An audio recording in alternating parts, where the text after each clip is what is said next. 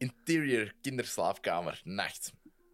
Een baby schreeuwt in een gezellige, met zwart-witte strepen geverfde slaapkamer. Een jonge vrouw komt binnen en haast zich naar de schreeuwende baby.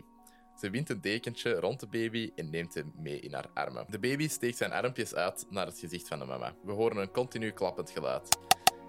De baby heeft geen handjes, maar kleine clapperboards die normaal alleen te vinden zijn op filmsets. Google, klap, klap. Op het nachtkastje naast het bedje van de baby staat een grote klapper met daarop de titel Nonkels. De jonge vrouw glimlacht en kijkt het voorwerp met enorm veel liefde aan. Interior lagere schoolklas dag. Jelle Clapperhands, 8 jaar, zit achter haar in de klas. Zijn klapperhanden zijn groter nu. Er worden toetsen uitgedeeld in de klas, waaraan de andere kinderen volop beginnen te werken. Wanneer de juf bij Jelle komt, probeert hij de toets aan te nemen met zijn rechterklapper. Het blad papier kreukt en de juf kijkt Jelle boos aan. Wanneer hij eindelijk het blad platgestreken op zijn tafel heeft kunnen leggen, probeert hij zijn pennenzak open te doen. Na veel sukkelen vliegt de pennenzak open in de lucht en regent het pennen, potloden en stiften door de klas. Sorry, juf. De andere kinderen lachen hem uit. De juf wijst naar de deur. Interior kantoorschooldirecteur Dag. De directeur van de school zit met armen gekruist tegenover de huilende Jelle. Doe ook mijn pen nemen, maar ik kan dat niet zoals alle andere kindjes. En ja, waarom kan ik niet gewoon normale handjes hebben? Er wordt op de deur geklopt. Een man in een film noir outfit en geklede hoed wandelt het kantoor binnen. Jelle is in de war. De onbekende man wandelt naar de directeur en ze fluisteren iets in elkaars oor. Nu komt de man naar Jelle en reikt hij zijn hand uit. Waar gaan we naartoe? De man knipoogt. Jelle neemt met zijn klapper het hand van de man. Interior Filmstudio Dag. Jelle, nu 16 jaar, staat tussen de camera en, het, en een filmdecor. Met zijn klapper open. Eh scène 4, shot 4, take 4, snapsklap. Jelle klapt tegelijkertijd met beide klappers. Een crewlid rent naar Jelle met een shotglaasje en giet het in zijn mond. Jelle glimlacht alsof hij zijn plaats heeft gevonden.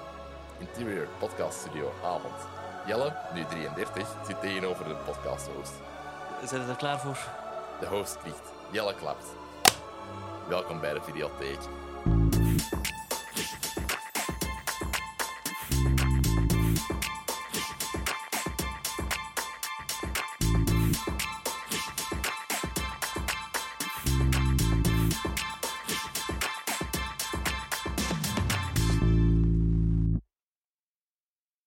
Welkom bij de videotheek. Vandaag word ik vergezeld door Jelle Gordijn. Hij won op zijn 15 jaar de kunstbinde met zijn korte animatiefilm Theo, waarna hij naar het KASK ging om audiovisuele kunsten te studeren. Daar maakte hij kortfilms als Dat zal het zijn, die geselecteerd werd voor Leuven Kort, en Blue Monday, die geselecteerd werd voor Filmfest Gent. Eens hij volop in de sector zat, regisseerde hij voor de, voor de Ideale Wereld, is gebeurd, De Anderhalve Meter Show, Doe Zo Voort en Nonkels. Op non-fictiegebied verleende hij zijn regie ook aan de Container Cup en Hotel Romantiek.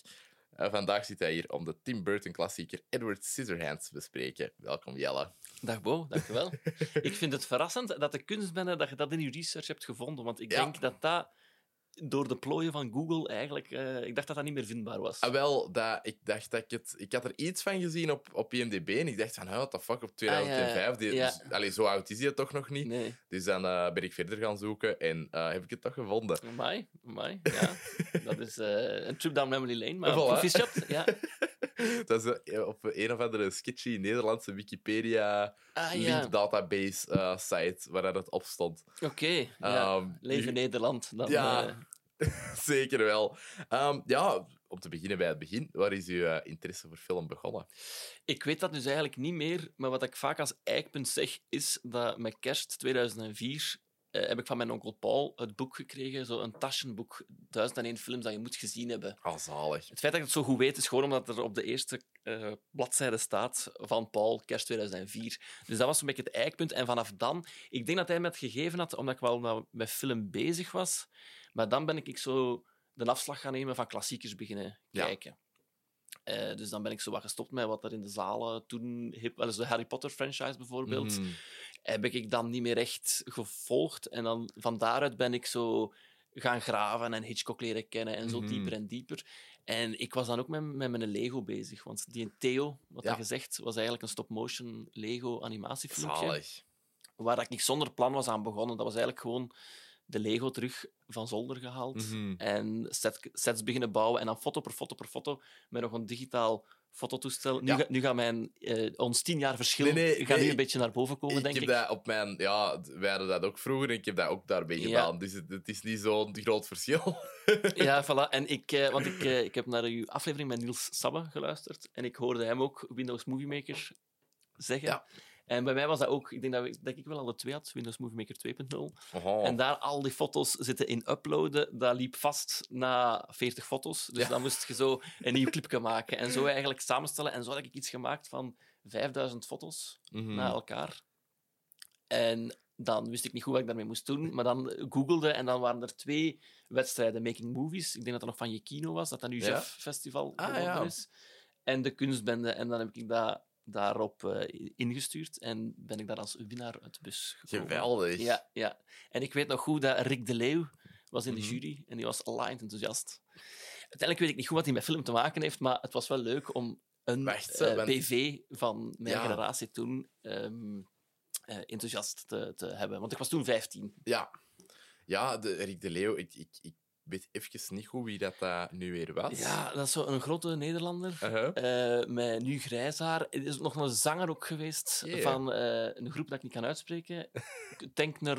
eh, Het staat met een Spotify, maar het ehm, Nu of Nooit, het origineel van de Kreuners, Ja. is van hen. Ah. En die heeft ook boeken geschreven en poëzie. En ik denk dat hij lang ehm, een gast was in de laatste show. Ah, cool. Ja. En vandaar. Eh, en die had dan gezegd tegen mijn ouders: Ja, was eh leuk filmpje. En moet er iets mee verder doen. En dat was denk ik voor mijn ouders zo'n beetje de klik van: Ah ja, oké. Dat is precies wel iets waar dat je. eh, ja, je, je kunt daarvoor studeren of zo. Ja. Want ik denk dat bij mij thuis anders was. Zoiets van: Ga je maar eerst iets gewoon gaan studeren voordat Ja, je dat ja, doet. En ja, daar is dat zo'n beetje begonnen. en dan heb ik dat filmpje ook op een CD-ROM nog gegeven zalig. aan, aan Jelle de Beul en Jonas Geirnaert. Omdat die dan animatie hadden gestudeerd. Mhm. En dat ik wou weten van, wat vinden jullie ervan? En eh, die hebben daar dan feedback op gegeven, wat heel cool was.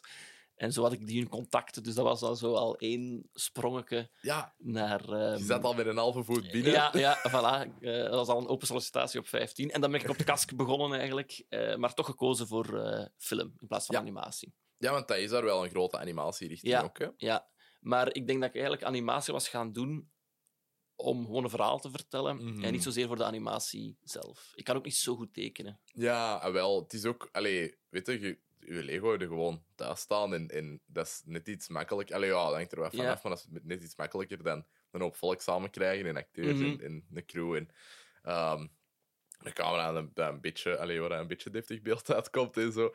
Dus dat Ja, is... ja. eh, ja, want ik wou daar nog vragen over, over je Lego-filmpje. Hoe heb jij dat uitgelicht en zo? Want heb jij daar überhaupt over nagedacht? Of Ik was denk, dat echt ik, gewoon... ik denk dat ik één bureaulamp had Ja? en dat ik wel al wist van als ik de gordijnen toedoe, Mhm. dan blijft dat constant. En dat was het, denk ik. Ah ja, oké. Ja, maar dat dat, is echt nog heel crap gedaan. dat is al hoor. iets, hè. Ja, ja. Dat was ook nog pre-YouTube, wil ik even erbij zeggen. Dus Ja. het is zo... Allee, ik ga niet beweren dat ik de Lego stop-motion heb uitgevonden.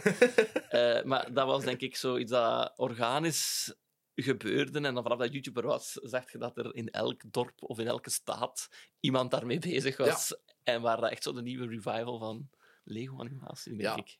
Heb jij dat nog gedaan? Of- Ja, ja, ja, ja. Allee, ik, heb, ik, ja allee, ik heb ook gewoon nog steeds heel veel Lego. Eh, dat, ik vind dat nog steeds heel fantastisch. Dus ook een, een goede investering in zo. Eh, Zeker. En eh, ja, ik heb dat vroeger, allee, ook met zo'n digitaal cameraatje, ehm, ook van die stop-motion filmpjes gemaakt. Maar ja, ik had daar zo heel weinig geduld voor. Dus dat was dan, ja, ik had zo te weinig foto's om zo mijn Ah, bewegingen echt goed te krijgen en zo. En ehm, ja, mijn camera bewoog dan ook zelf heel de tijd en zo. Dus allee, dat, dat zag er altijd verschrikkelijk uit. En ook zeker, het is daarom dat ik dat vraag van dat licht. Dat zag er altijd heel, ja, plastiekerig uit en zo. Dat is heel moeilijk om zo, ja, een kijker dan wat in, de, in die wereld te transporteren of zo. Ik herinner me wel nog inderdaad dat zo mijn eigen schaduw er vaak in stond. Ja. Ik wist van, ik moet op de foto duwen en dan onder het bureau eh, vallen. En dus dat dat eigenlijk mijn jeugd was. Ja, eh, Dus je hebt eigenlijk gewoon heel de tijd squat zitten doen. Ja. Per foto. Inderdaad. Geweldig. Ja, ik, ik, eh, want wat je zei van geen geduld, ik, ik heb ook weinig geduld, maar daarvoor, dat was zo precies iets anders. Dat was een soort van trip waar ik in zat. En daar kon ik dan wel eindeloos bezig zijn, Mhm. aan foto's nemen. Dus dat was ook eh, fijne herinneringen. Absoluut. Ja, Ja. super cool. Ik denk dat het nog op YouTube staat, verborgen. Voor mensen die nu echt geïnteresseerd geraken. Ah, wel, ja, mij wilde zeker een Ja, link sturen. ja. Ik ben echt heel, eh, heel benieuwd. Dat echt, ja, OG YouTube, dat stond er aan al van 2006 ja, ja, waarschijnlijk. ja, dus het zal, het zal zeker al 100 views hebben nu. Want eh, het heeft nooit echt. bon. Ik heb daarna betaald worden door Mhm. YouTube. Ik heb nog, en dat is geen zever, ik heb nog een mail gekregen dat ik betaald kon worden. Dus ik denk dat dat in het eerste jaar van YouTube was. Mhm. Dan was nu is dat zo dat je 1000 subscribers moet hebben, 4000 of 40.000 uur. Maar Mhm. toen was dat nog in zijn kinderschoenen. Want ik had nog een paar andere, met Lego had ik eh, nog een scène van de Godfather nagemaakt. Zalig. En ook Edward Scissorhands, waar we later op gaan terugkomen. En dat had wel... Allee, dat was belachelijk laag. Ik weet niet over welke cijfers dat gaat. Maar dat was blijkbaar wel al opgepikt op YouTube in het begin of zo. En dan was dat... Maar ik verstond dat niet. Dat was 16 en je moest een visa-kaart hebben. Ja. En ik heb daar gewoon ehm, niet, ehm, ja, geen gebruik van gemaakt. En achteraf denk ik van, ah, gee, ik had misschien pionier in YouTube-rijkdom kunnen zijn. Ja, je maar, had zo de, de, de eerste vlog-influencer kunnen worden. Zo eh, met had dat zomaar gekund. geld. Ja. Is er, ja, is er nog twijfel geweest tussen andere films gewoon, of is het altijd kask geweest? Ik weet, ik denk dat ik over de rits nog wat had getwijfeld, maar Felix van Groeningen was toen zo hot and happening toen ik Ja. 18 was. Dus die Steve Plus Sky was uitgekomen. Mhm. Die dagen zonder lief was er al, wat ik wel heel cool vond. En ik wist, die kwam van het kask, dus dat was zo'n beetje de school. Dat ik dacht van, ah, daar, daar gebeurt het wel. Mhm. En ik had ook een kameraad die toen twee jaar ouder was, die daar zijn ingangsproef had gedaan. En dat klonk toen zo het makkelijkste. Dus mijn, mijn plan was, ik ga in de zomer starten aan het kask. En als ik Mhm. daar niet door ben, ga ik als backup op het rits wel proberen. Ja. Eh, maar ik was er, eh, ik was er door. kask, Alright. ja. Ja. En het hielp ook, dat is een school waar dat ze zo er maar 25 aannemen. Op het rits Ja. ligt dat hoger. Mhm. Dus zo de kleine groep sprak mij ook wel meer aan om, om ehm, met te, onderdom, on- te onderdompelen. Ja. ja, dat snap ik wel. Dan, dan zit er ook zo Ja. net iets hechter of zo. Ja. Eh, er is ook een café aan, zeker, hè, aan de kask. Allee, zo, Ehm, of aan toen die- nog niet, nu ondertussen wel. Ja. Ja, ja. Dat leek mij altijd wel een, eh, een heel plezante sfeer of zo. ja het, is wel, het was wel meer arthouse dan Ja. dat ik eh, toen dacht. Want ik weet nog zo in de eerste lessen dat ze zo vragen wat zijn je lievelingsfilms. Mhm. En als je dan zo zegt Die Hard, dat er zo een soort kuchje in de zaal komt. Van oeh, Ja, dit, eh, als je dit wil maken, jongen, gaat dan maar beter weer weg. ja. Maar al bij al, ehm, de essentie wordt daar wel echt aangeleerd van wat wil je Mm. vertellen. En, en eigenlijk met zo weinig mogelijk budget, hoe kun je het vertellen? Wat dan wel een goede denkoefening altijd is. Ja, absoluut, Ja. absoluut. Dat is ook wel het toffe aan Arthouse of zo. Allee, eigenlijk, je- ja, je budget past eigenlijk een beetje aan aan allee, wat dat je wilt Ja, vertellen. ja. Of zo. Allee, je denkt van, ah ja, hoe kan ik dat doen op de meest creatieve manier, dat het zo weinig mogelijk geld gaat kosten. Dat is eh, wel tof. Allee, eigenlijk een, een Aftersun of zo is nu zo een heel goed voorbeeld, vind ik, van zo een film dat, denk ik, met een heel klein budget ehm, heel profound thema's vertelt Ja. of zo, maar eigenlijk zonder het te laten zien bijna. Mhm. Allee, zo, zo door het er op een heel creatieve manier aan te pakken. Dus ik, heb hem helaas nog niet gezien, maar ik hoor er goede dingen over, dus hij staat zeker op de, op de lijst. Ja, het is, eh, het is de moeite. Goed. Eh, ja, heb jij, eh, ja de- toen hij Niels hier zat, allee, je, hebt het, je hebt het geluisterd, eh, maar had hij een, een gek verhaal over Benedict Cumberbatch, dat hij, een, dat hij wiet had gefixt Ja. daarvoor op een Alt-J-concert. Heb jij ook gekke verhalen over Benedict Cumberbatch? Ik, ik kan niet over dat verhaal. Ik heb wel naast hem geplast. Dat weet ik nog. En, maar dat is altijd raar. Als met een niet bekende mens plassen is zo'n beetje raar. Ja. Van, geef dan een knik en, en ik heb dan een knik gegeven. Ja. Hij heeft teruggeknikt. En voor de rest eh, moet ik hier aan stoppen, eigenlijk. Eh, dus eh, dat zijn punten voor Niels. Maar ik heb geen wiet of, of Nee. een gesprek met hem aangegaan. Ah ja, oké. Ja, want ik, dat- ik, vond, ik vond het grappig dat ik uw naam er ook bij zag Ja. staan bij de 50 States. Ah, misschien. Maar dat was wel... ja, ik, ik deed daar de figuratie. Ja. Niet echt regie, dat was eerder de... Want dat is zo'n grote productie, dus op de set zelf hebben de twee mensen Mhm. die de regie in banen moeten leiden, af en toe gedaan. Maar ik was meer het, het inboeken van Ja. alle mensen, Ah. samen met Jessie de Leeuw. Dat is he- heel heftig. Dat is heel heftig en heel verschrikkelijk voor Amerikaanse sets. Daar heb ik gemerkt dat er zo gewoon een soort sluis is, of dat was toen toch het geval. Mhm. Ze hadden altijd de optie om. Dus dat was een soort restaurant.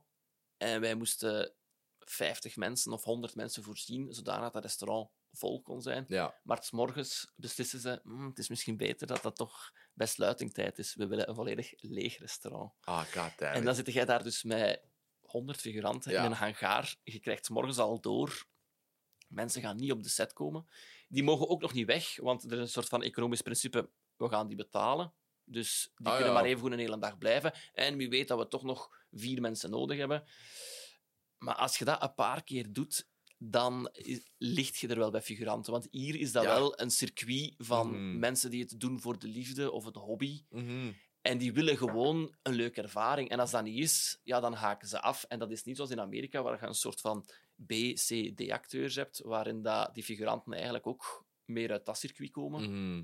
En als er dan iemand niet goed is, kunnen ze gewoon iemand nieuw bellen en daar staat er altijd. Dus dat is, ehm, was, was heel pittig. Ja, ja. Ja. dat kan ik mij voorstellen. Dat kan het nu binnenkort... Allee, ja, volgende week begin ik er zelf mee, mee, eh, bij, een, eh, bij een productie.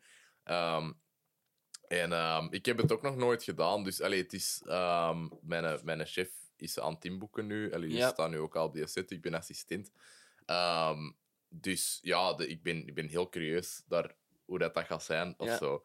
Het ding is, je kunt altijd rekenen op, op gepensioneerden. Ja. Dat is altijd heel fijn. Ja. Alleen, als je zo scènes moet opnemen in een dancing, dan wordt het wat moeilijk om de Mhm. gepensioneerde daar Ja. te zetten. Maar eh, helaas, ja, zo de categorie 30 tot 40-jarigen, dat- die Mhm. werken allemaal en die gaan niet voor 15 euro een keer ehm, een dag op een set staan. Nee. Dus dat is heel moeilijk wel, vind ik. eh, moeilijke job. Wordt Ja. onderschat. Ja, ik heb dat sowieso, uh, sowieso uitgerekend met, uh, met een gast dat ook heel veel ja, opnameleiding in, in decor doet, allee, in uh, ja, art direction doet en zo. En die zei van, ja, weet je, als je zo dopt en als je gewoon ja, je dagen thuis zit en dan op, ook nog op figuratievergoedingen leeft, dan heb jij wel, dat je dat een paar dagen per maand doet, heb jij wel echt een supergoeie extra Ja, ja. om, uh, om het zo wat aan te vullen. Dus eigenlijk is dat nog wel best nice. Je kunt echt nog wel aan zo'n volwaardig ja, starter netto loon geraken als je zo aan toppen en figureert. Ja, ja, ja. En wel,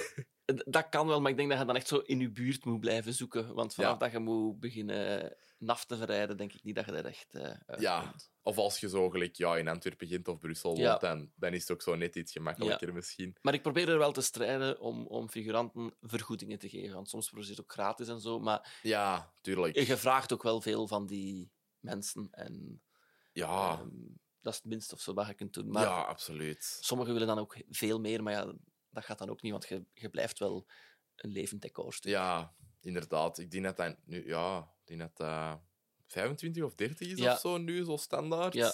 Dus ik vind dat wel, allee, ik denk dat dat een faire prijs is. denk dus- dat ook wel. Ja. En voor welke productie, moet je al zeggen? Voor eh, Professor T. ja, Eh, de derde- allee, eh, Britse remake, Ah, ja, ja, seizoen.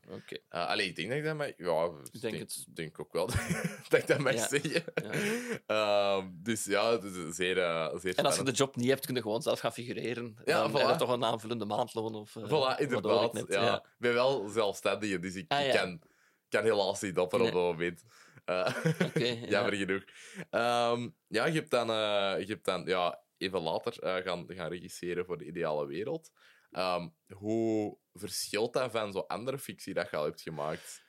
Ah, wel, ik had, ik had daarvoor nog niet echt fictie gemaakt. Dus dat was zo Mhm. mijn eerste ding. En dat, was, eh, dat is heftig, omdat alles... Allee, ik denk dat dat al genoeg en zo vaak wordt gezegd. Maar Ideale Wereld is echt om half acht beginnen en er is niets. Dus de kranten lezen en op die een dag wordt er eigenlijk 50 minuten tv gemaakt. Waarvan een half uur wel in studio, maar de andere rest is wel in sketches of op de baan. En ik kwam daar net toe en dat is dan zo afgestudeerd. En je hebt dan Mhm. eigenlijk eh, anderhalf jaar over je kortfilm nagedacht. hè. Dus Ja. je bent anderhalf jaar bezig geweest met, met 13 minuten. En plots kom je in een, een werkritme waar dat je gewoon drie minuten, vier minuten per dag moet maken. Mhm. Dus ik schoot daar die eerste weken wel wat, wat te kort. Mhm. Had ik zelf het gevoel. Ik had een beetje het geluk dat de eerste gast op mijn zo testweek dat ik daar was, was Frank Kraas. Ah ja. Eh, en niemand van die redactie kent iets van voetbal. Ah. En dus ik keek af en toe al een keer naar extra time. Dus Ja. ik had daar een soort van magische punten gescoord, omdat ik Uh. wel een paar ideeën had rond voetbal en rond extra time. En dan, eh, ja, het fijne aan Ideale Wereld is, ik weet nu niet meer of dat ik goed op uw vraag aan het antwoorden ben, is doordat je zoveel aan het maken bent, Mhm.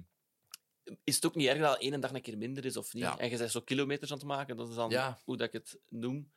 En je leert zo gaandeweg van wat werkt er en wat werkt er niet. En je Mhm. begint eigenlijk heel eh, analytisch, denk ik, te Ja. regisseren. We hebben heel vaak, want dat was nog de periode dat Jelle de Beulen zowel in de studio zat als sidekick, Ja. als in filmpjes meespeelde. Dus die zijn dag zat altijd vol. Die moest Mhm. repeteren, die moest nog iets gaan inlezen. Dus dat was heel vaak dat wij een ruim opnamen, dan zijn closes, en dan was die weg. Ja. En dan moest ik de andere closes zelf een tekst ook doen en zo. Ja, ja, zelf tegenspel geven. Ja, waardoor dat je ook wel weet van... Ik moet hier heel goed kijken naar wat wil ik vertellen binnen mijn decoupage. Van, Mhm. Het heeft geen nut dat die sketch er in de ruim volledig goed op staat, want Ja. ik ga toch naar de close gaan. Dus je bent eigenlijk wel een beetje economisch aan het Mhm. denken al van oké, maar dan moeten we sowieso nog via een insert doen, of daar wil ik sowieso de medium. We zullen zien dat die zin daar goed zit. En daar Mhm. heb ik denk ik wel veel uit geleerd om onder eh, snelle druk ja, te werken en goed na te denken van oké, maar wat hebben we echt nodig in die montage? Mhm. Ja, dat is wel... Ik weet niet, dat, dat van die kilometers doen dat je zegt, dat, dat is... Allee, ik zou zelf heel graag scenarist worden en uh, allee, zijn. En Ja. ja. ja, ik zou bijvoorbeeld nu heel graag zo bij een thuis of een familie of zo, of bij een telenovelle, allee, zo Mhm. gelijk daar, zo gaan schrijven, gewoon dat ik, allee, dat ik ook op een korte tijd, in, Mhm. met tijdsdruk en deadlines, en allee, gewoon Ja, ja. daarmee leren omgaan. Ehm, om dan, allee, dat, dat al de rest later ook wel net iets Ja, ja. meer erin zit of zo. Want ja, ik heb nu hetzelfde gehad, van je hebt kei lang om, om na te denken over je kortfilm. En dan kijk ik er nu op terug en dan denk ik van, ik had het misschien toch nu anders gedaan of zo. Ja, ja. Maar ja, op zich is dat fijn dat je veel tijd kunt krijgen, want dat was Mhm. vaak zo bij Ideale Wereld, dat je denkt van, ah, moesten we nu nog ietsje meer tijd Ja. hebben? Want ja, dat is dan vaak oh, een, een sketch over advocaten en hebben we een pak. Nee, maar we hebben wel zo een, een vod en dan zijn ze kwaad aan het maken dat dat nu een bef moet zijn. En dan denk ik van, allee, waarom kunnen wij nu niet gewoon een dag wachten en dan hebben we tenminste een goede toga in plaats van Ja. een soort kapper, eh, kappercape dat moet dienen als toga. Dus soms ergert u in die te knulligheid, maar Mhm. het zorgt wel voor goede denkpatronen. En ik denk dat je inderdaad... Allee, het is vaak met schrijven ook. Als je zelf al de opdracht legt van... Mhm. En dat was bij Ideale Wereld ook van... We, we hebben een sketch nodig. Je kiest iets uit actualiteit. En je verplicht je eigenlijk om drie uur aan je bureau er een sketch uit te puren. Mhm. Ja, je leert er ook wel uit. Want soms... Ik heb dat zelf nu ook nog. Dat je, ik, heb, ik heb honderden fantastische ideeën voor films en Ja. reeksen. Maar ze zijn ook fantastisch omdat ik ze niet begin uit te schrijven. Ja, En vanaf exact. dat je begint uit te schrijven, merkt al van, ah ja, nee, dit houdt geen steek. Of, Ja. ehm, dus het is echt blijven oefenen eigenlijk. En Ja. daarin is een programma zoals een dagelijks programma, ik denk dat dat voor Lisa dan ook geldt, Mhm. ja, is, is dankbaar, omdat je daarin veel eh, kunt opbouwen. Ja, het is vooral zo wat dat, ja, de, de métier zo wat kweken Ja, of zo. ja. ehm, dat, waar ik interesse in heb. Want ja, allee, ik heb alle boeken gelezen en zo. En de, de, ja, op school hadden wij dan een vakscenario. En ik- heb al wel wat kortfilms geschreven en zo. Maar Mhm. het is... ehm, ja, ik wil, ik wil echt zo die heftige werkervaring daarin. Om, Ja, zo, ja. allee, ook zelf het gevoel te hebben van... Oké, wat allee, ik zit er wel in dan. Ja, Of zo. En ik kan dat ook op een bepaald tempo, want dat is ook wel een, eh, een vereiste of zo. Mhm. Ehm, maar eh, ja, heb je, hoe, lang zijn je daar geweest bij de, bij de Ideale Wereld? Ik denk dat ik daar in 2014 begonnen ben. En ik denk dat... ah, wij gingen normaal nonkels draaien. En dat was de reden waarom ik gestopt ben. Maar dan is corona ertussen gekomen. Mm, En hebben we even stilgelegen. Dus ik denk dat ik vijf jaar op Ideale Wereld heb gezeten, waarvan dat ik het laatste jaar dan de eindredacteur was. Ja, oké. Dus ehm, dan deed ik niet meer de dagelijkse regiesketches, maar moesten zo een beetje kijken. Dat programma, allee, eigenlijk was mijn voornaamste, voor mijzelf, mijn voornaamste job, zien dat er niet overal pipi en kaka in zat. Ja, dat er ja, af en toe ook nog iets serieus in zat. En een beetje aanvoelen van welke sketches zijn levensvatbaar of Ja. niet. En dat was eerder iets overkoepelend. Mhm. Oké, maar dat is wel, is wel cool om op vier jaar zo ja, naar, naar eindredacteur gegaan te zijn. Goh, dat was eigenlijk nooit een ambitie. En ik weet ook niet of dat, dat per se eh, een sterkte was, maar de vorige eindredacteur door omstandigheden stopte. En Ja. het was zo, denk ik, ik was de, ik was de beste optie van de slechtste. Allee, want het, het, het is wel een programma dat zo... De redactie, je moet, je moet het een beetje kennen, de klappen van de Mhm. zweep kennen. Dus om dan zo iemand nieuw ineens binnen te halen Ja, als eindredacteur is heftig. Dus vandaar dat ik dat ook even samen met nog iemand anders eh, nog een jaar of zo heb, eh, heb gedaan. Wat, wat wel tof was, maar Mhm. de sketches zelf draaien vind ik dan toch wel eh, leuker. Ja, ja, ja, dat snap ik wel.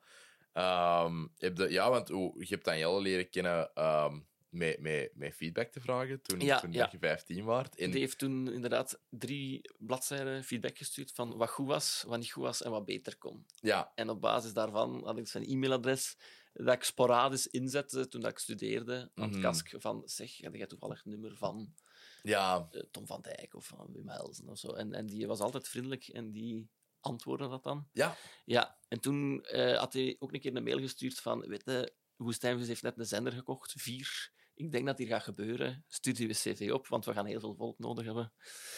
Dat verhaal is een beetje anders gelopen. Dat is een beetje Ja, een flop geworden, Maar denk in ik. het begin ah, wel, had, had, had veel volk daar wel job. ja, ah, wel, maar ik ben er dus nooit gestart, omdat er eigenlijk een soort leegloop geweest is bij eh, de zender, denk ik dan. Of ah ja, veel mensen gingen weg. Mhm. En dan vanaf Ideale Wereld is dat teruggekomen en dan lag mijn cv daar toch nog ergens op een stapel. Oké. En zo ben ik het ehm, gaan doen. Ja, want Jellen is ook wel wat een constante in je carrière nu. Want alleen mee, ja, dan dat in Ideale Wereld en daarna. En, en dan, ja, nu Nonkels. Ja. Eh, wat, eh, Ik denk dat het eigenlijk was dat wat ik bij Jelle Wereld deed, was heel vaak de scenario's van Jelle mhm. eh, verfilmen, waardoor dat er wel een soort van beeldtaal is. Want een scenario is ook vaak moeilijk te lezen als je de scenarist niet kent. Omdat er Ja.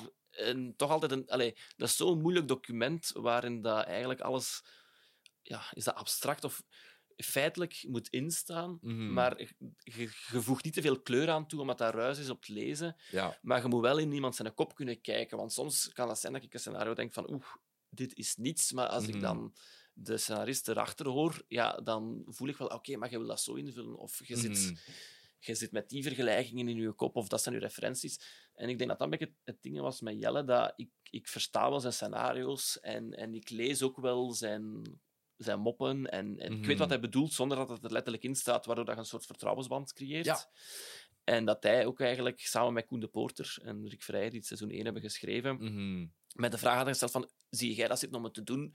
Om, omdat je wel weet wat dat we bedoelen ehm, met dit scenario. Je, je, je ziet de moppen er al in. Want Ja.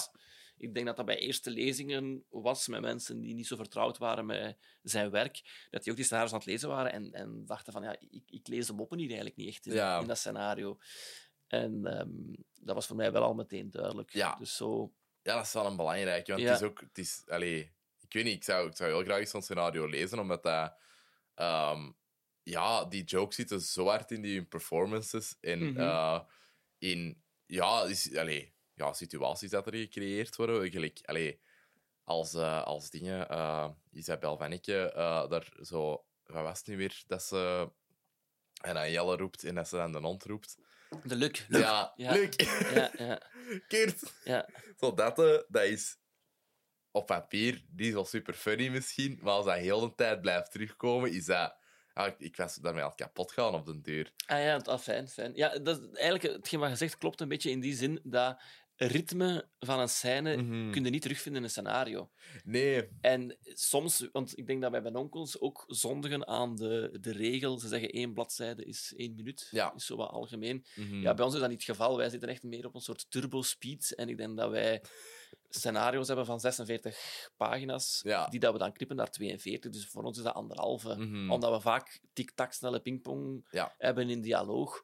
En dat is inderdaad essentieel. Ik denk sowieso bij alle verhalen, of zeker bij comedy, dat je ritme is, is belangrijk Ja. voor, voor je comedy.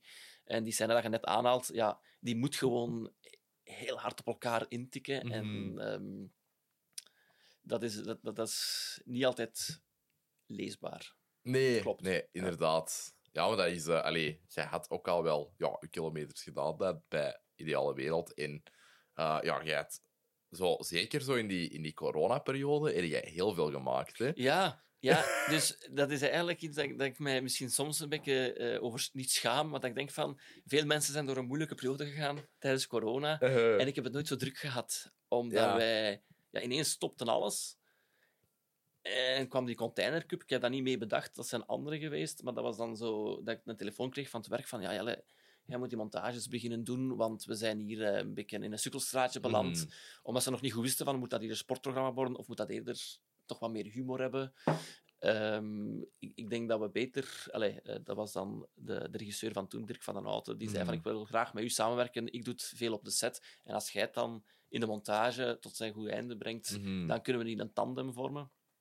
En dat hebben we dan gedaan, maar dat was echt zo... Ik was op maandag nog bezig voor de aflevering van donderdag, dus daar zat ook een soort Ja, eigen deadline achter. ja, ja, mij. Maar dat was wel cool, omdat er is niets gestoken in dat programma. Dat is de, Mhm. de volgorde, hoe dat uitgezonden is, is ook de volgorde hoe dat de mensen de containers zijn binnengekomen. Alright. Is ook hoe dat die wereldrecords zijn verbroken. Dat was, er was gewoon geen tijd om, Ja.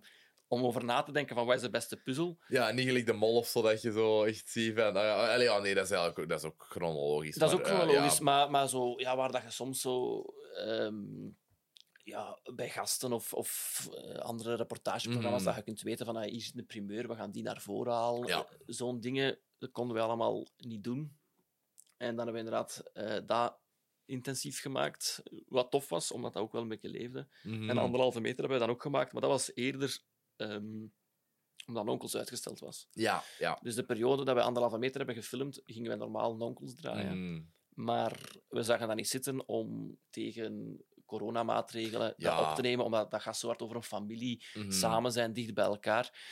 Maar vele agendas waren dan toch vrij van de cast. En wij hadden tijd. En dan dachten we van, weet je wat, we gaan hier gewoon op, ehm, op vijf maanden... Nee, of, of minder. Ja, ik denk op vijf maanden of zo gaan we een sketchprogramma met elkaar steken. Ja. En ja, ik weet nog dat dat echt heel snel Dat was heel snel. Ja. zie er soms aan, denk ik. Maar ik ben nog altijd heel trots op het programma. Ik vind dat er ehm, nog altijd heel goede sketches in zitten. En misschien wat met meer tijd of zo, zouden we in plaats van zes afleveringen, zou je misschien vijf afleveringen gemaakt hebben Mhm. en sommige korter of, of de te flauwe eruit gedaan Ja. hebben. Maar eh, dat was eigenlijk ook wel fijn om eens, ehm, met heel veel mensen al eens op de set te staan die dan Mhm. ook eens gingen doen. Dus dat was ook een goede instapklas of zo Ja, voor het eigenlijke werk. eh. ja, want zo, allee, de, de, in Nonkels en de, de chemistry tussen, tussen al die cast zit, zit zo goed, vind ik. Ja. Dat, ja, dat is, ik vind het echt top. Eh, ook, ah, ik ben even haar een naam vergeten, maar de, de actrice dat de vrouw en ik vrij speelt. Emily eh, de Roo. Ja, Emily Ja, de Roo. ja. Ja. ik had die... ehm, ik had daar... Ja, de zal, zal al gedraaid zijn geweest, maar ik heb daarmee eh, een dagje op zit gestaan bij Hazard, omdat ik daar Ja, opnameleiding ah, ja, was. ja, oké. En ik vond die totaal compleet onherkenbaar, zowel in die Ja, ja, als hoe ja. dat die eruit zag. Ja. Ik dacht van, holy shit, waarom heb ik nog niet meer van Emily de Roo gezien? Dat is een fantastische actrice. Dat is ook degene die dat ik zelf op de set, denk ik, het minst goed kende. Maar het, het, de reden daarvoor is dat eens dat eh, Rick en Jelle in hun transformatie zitten, Mhm. ja, die worden dan die, die, die personages. Maar Ja. dat is op zich vrij duidelijk, want die zien er ouder uit, dus je weet, die spelen hun rollen door. Maar Emily had dat eigenlijk ook, vanaf dat die haar haar gedaan was, bleef die ook wat in die delfin hangen. Maar als je die niet goed kent, was hij in het begin een beetje verwarrend. Ja. Omdat ik dacht van, ah, is dat Emily of is dat die delfin? Maar het is een fantastische, fantastische actrice. Ja, dat wil ik ook nog vragen. Ehm, Jelle heeft, denk ik, in Welcome to the EE verteld dat, ehm, ja, dat die, in, gelijk dat jij nu zegt, dat die constant in character zaten als Ja. die prosthetics eh, aan waren. Ehm, hoe was dat voor u als regisseur? Maar voor mij is dat eigenlijk heel fijn, omdat je, wat dat je zegt, dat is eigenlijk het mooiste compliment van die chemistry, die klopt. En eh, ik vond dat ook. En dat is dan fijn dat die er eigenlijk in blijven, dat je voelt van, dat is hier een team. Maar ik kan ook met mijn cameraman al even een keer weggaan, iets gaan bespreken en zo. En het is vooral mijn regie-assistent die die zo Ja. in toon moet houden. Dus ik denk dat het voor hem verschrikkelijker was. Ik weet nog zo, als ze samen op die bus zaten, maar ik heb een kreupel gelachen. Die bleven echt alsof ze naar Brussel aan het rijden waren en zingen. En, en er was... Ik ben, ik ben het nummer nu kwijt. Ik denk een, een eh, Take That nummer of zoiets dat ze aan het zingen waren. Maar ik, ik vond dat leuk om ook wat op te jutten. Om Ja, wat te zingen, ja. omdat ik gewoon de deur kon te doen. En ik was weg naar de volgende set. Het was iemand anders die er moest doen. Maar ehm, het klopt alleszins dat Jelle en Rick echt in hun rol bleven Mhm. voor de hele periode. Ja. En Wim Willaert, was die... Allee, hij Wim? Of- minder. Het was zelfs zo dat er bepaalde dagen waren dat Rick als uh, onkel Willy bleef tegen Willaert zeggen zeg maar, ken u, hè? Eh, ik weet, hè. Goed gedaan, hè. ik was geen fan, maar mijn vrouw, goede fan, hè. En die bleef zo op Wim inhaken, dat Wim zelfs wat in elkaar verschrompelde van ik kan hier niet mee... Ik, ik kan hier niet inhaken, want ik heb geen eh, masker om mij tegen te verdedigen Nee. of zo. En dus zo bleef eh, Rick ook doen alsof dat hij zo deel investeerder van de, van, van de set was. Dus die was soms tegen mensen nog bezig. En wat doe je hier feitelijk? Want jij doet hier toch niet veel, hè? Dat is uh, stagiair? Oké, ja.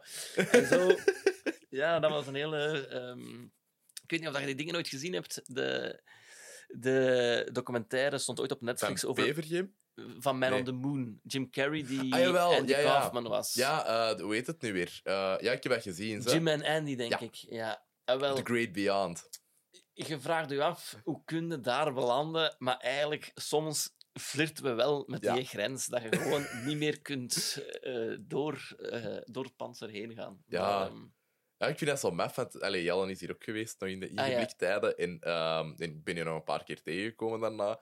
En dat is zonne... Allee, ja, dat, dat een hele scherpe, maar wel een hele lieve mens. vind ik. zeker. Allee, zo. En ja, die, eh, je zou niet direct ervan uitgaan dat hij zo... Ja, dat hij basically een kloon is op een tv. Allee, zo... Allee, Ah, ja, ja, de- de- tuurlijk, de- ja. Super talent- getalenteerde kloon. Maar zo, allee, die, die, eh, eh, de- Danny die... Allee, wat dat hij daar doet, dat vind ik... eh, dat vind ik echt waanzin. Omdat ja, eigenlijk voor een acteur ook wel gewoon een scenarist en regisseur en, en vooral bedenker is van, van stuff. En dan ja, gaat hij acteren en neelt hij dat allemaal keihard. Ja, ja maar ik denk dat dat een beetje mijn, mijn grootste cadeau ook was als regisseur, is dat ehm uw scenaristen gaan het ook zelf spelen. Dus die kennen Mhm. die tekst zo goed. Die zijn, maar eigenlijk iedereen heeft zich voor Nonkels 200% gegeven, maar zij hebben nog meer... Allee, zij hebben hunzelf een mooie rol gegeven, dus ze willen het Mhm. zelf ook waarmaken. Dus je kunt daarin ook wel bijveilen als regisseur en nog een paar dingen proberen, maar eigenlijk...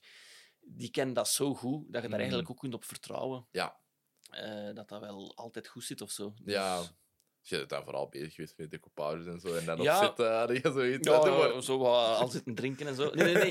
Eh, je moet die wel meepakken en zo, maar je weet wel heel... Allee, of, of die gaan ook altijd toevoegingjes doen op set die echt zo hard binnen een personage Mhm. passen, dat er dan zo toch een beetje improvisatie uitkomt en dat je weet van ja, maar dit klopt zo hard. Ehm, eh, want wat hij daarnet nog zei, wil ik ook nog even zeggen.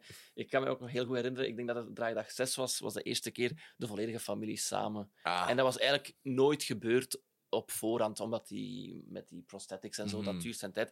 Dus dat was echt zo de eerste keer dat iedereen samen volledig gekleed was. En je voelde die dynamiek, dat dat klopt. Ik, ik keek ernaar en ik dacht van, ja, maar ik geloof wel heel hard dat dit een familie is. En dat was Mhm. voor mij wel een soort van, ja, dit, dit gaat goed komen. Ik weet Ja. niet of er dan nog veel volk gaan naar kijken, maar voor mezelf klopt dit al. ja, Dus, dat- eh, absoluut. Allee, het ja. was, er heeft heel veel volk naar En er heeft gekeken. heel veel volk naar gekeken, ja. Dus dat is, dat is een extra, eh, extra cool. Maar ik ben daar nog altijd nederig over, omdat ik niet goed weet hoe dat, dat komt. En daarmee wil ik zeggen dat eh, ik ben blij van het product en ik, Mhm. ik sta er 100% achter. Maar er zijn nogal reeksen gepasseerd waar ik echt een heel goed product vind, maar waar de kijkers dan niet Ja. volgen. Ja, Dus de, de sterren moeten ook goed staan of zoiets op het juiste moment. En, Ja. en dat heb je niet altijd in de hand. Je kunt heel hard werken en, en je best doen dat dat goed is. mhm. Maar dan nog een soort van speling van het lot nodig, denk ik. Ja, ja, ik denk dat mensen ook heel graag wel lachen na die shitty Ja, corona-periode. en ja. vooral lachen met herkenbare dingen, want dat, dat is het ook wel uiteindelijk. Ehm, ja, ik, ik, denk, allez, ik denk dat het ook zo populair was, omdat het zo, zo enorm goed is in zo het randje zo hard te bewandelen Ja, en er zo nooit over te vallen. ja, ja. ja. Ehm allee, ik bedoel, dat, dat, is, dat is echt de verdienste van jullie allemaal, denk ik. Allee, gewoon, ik denk dat als er één radertje in de machine had weggevallen, dat het misschien niet helemaal had gelukt of zo. Maar zo... Ja, ik weet niet. Dat je, dat je zo hard je setup bent aan het doen van... We zijn racistisch aan het gaan, we zijn meer en meer en meer racistisch aan het gaan. En dan zo het helemaal omdraaien, dat je denkt, ah, oké, ja, nice. Ja, ja, ja, ja. Mij wel even mee. Allee, zo. ja, ja. Ehm, dat, ik, dat ik fantastisch vind. Allee, ook omdat dat, ja, dat is een reeks dat ook wel durft uit te spreken wat dat, ja, veel mensen denken, zo gezegd. Allee, gewoon ehm, op, op zo'n ja, klein dorpje en, en familie in een klein dorpje, vlak. Maar daar dan altijd zoiets mee doen, Mhm. dat ook, ik weet niet, heel veel mensen dat zo al die stuff heel herkenbaar vinden, dat die ook denken van, ah ja, allee, zo, Ja, zo ja. die dingen. Ehm, dat vond ik daar echt eh, heel cool aan. Hij heeft ook zoveel verschillende mensen in mijn omgeving hebben dat gezien, dat- waarvan ik zo dacht van, ah, die zouden dat allee, in een andere wereld belachelijk vinden of zo. Maar dat, ik weet niet, het was zo hard voor iedereen. Ja. Maar Wel, het was ook onze bedoeling om een keer iets breder te maken. Ja. bij Ideale Wereld zit je altijd een beetje in de niche en, en we zijn er voor een kleiner publiek aan het spelen. Dus hier wouden we wel wat een breder publiek bereiken. En Ja. veel research gedaan met echte ehm, mensen die vluchtelingen opvangen, hoe dat, dat Mhm. in elkaar zit. Mensen uit Cameroen of, of die roots in Cameroen hadden ook mee betrokken Cool. eh, bij lezingen en, eh, en zo.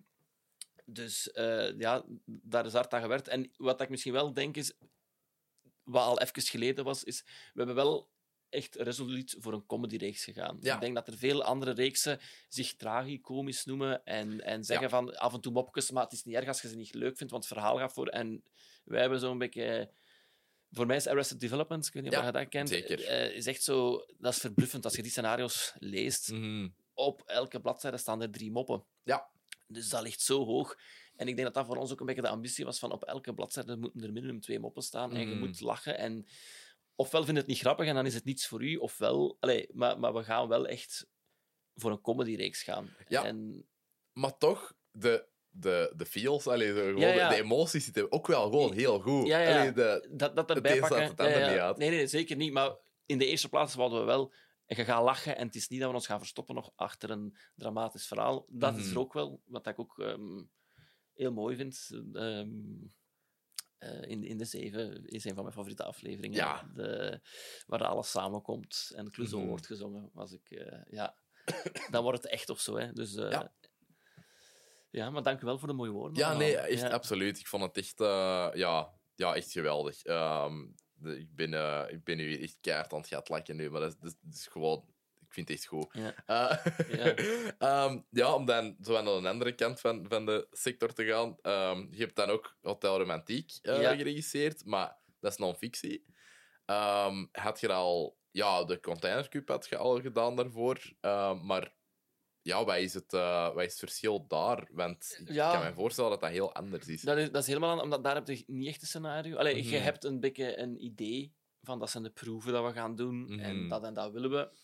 Maar je kunt dat nooit concreet invullen, want je moet eigenlijk op die reis zelf zien wie is er into wie aan het geraken. Ja. Ehm, maar ja, dat is totaal anders.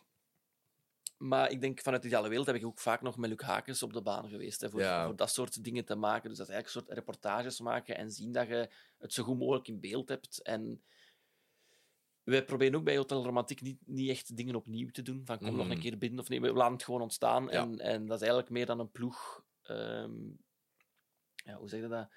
Tegen een ploeg zeggen: jij Klaus, jij dat nu daar. Een beetje een Mhm. plan uitbedenken. En ook wel die mensen een beetje ja, met de juiste vragen stellen. eh, mee te pakken op een trip. Maar Ja. dat is vooral eigenlijk een montageprogramma, omdat je met zoveel materiaal naar huis komt. Ja. En dat je ziet van hoe kunnen we dat nu het mooiste vertellen.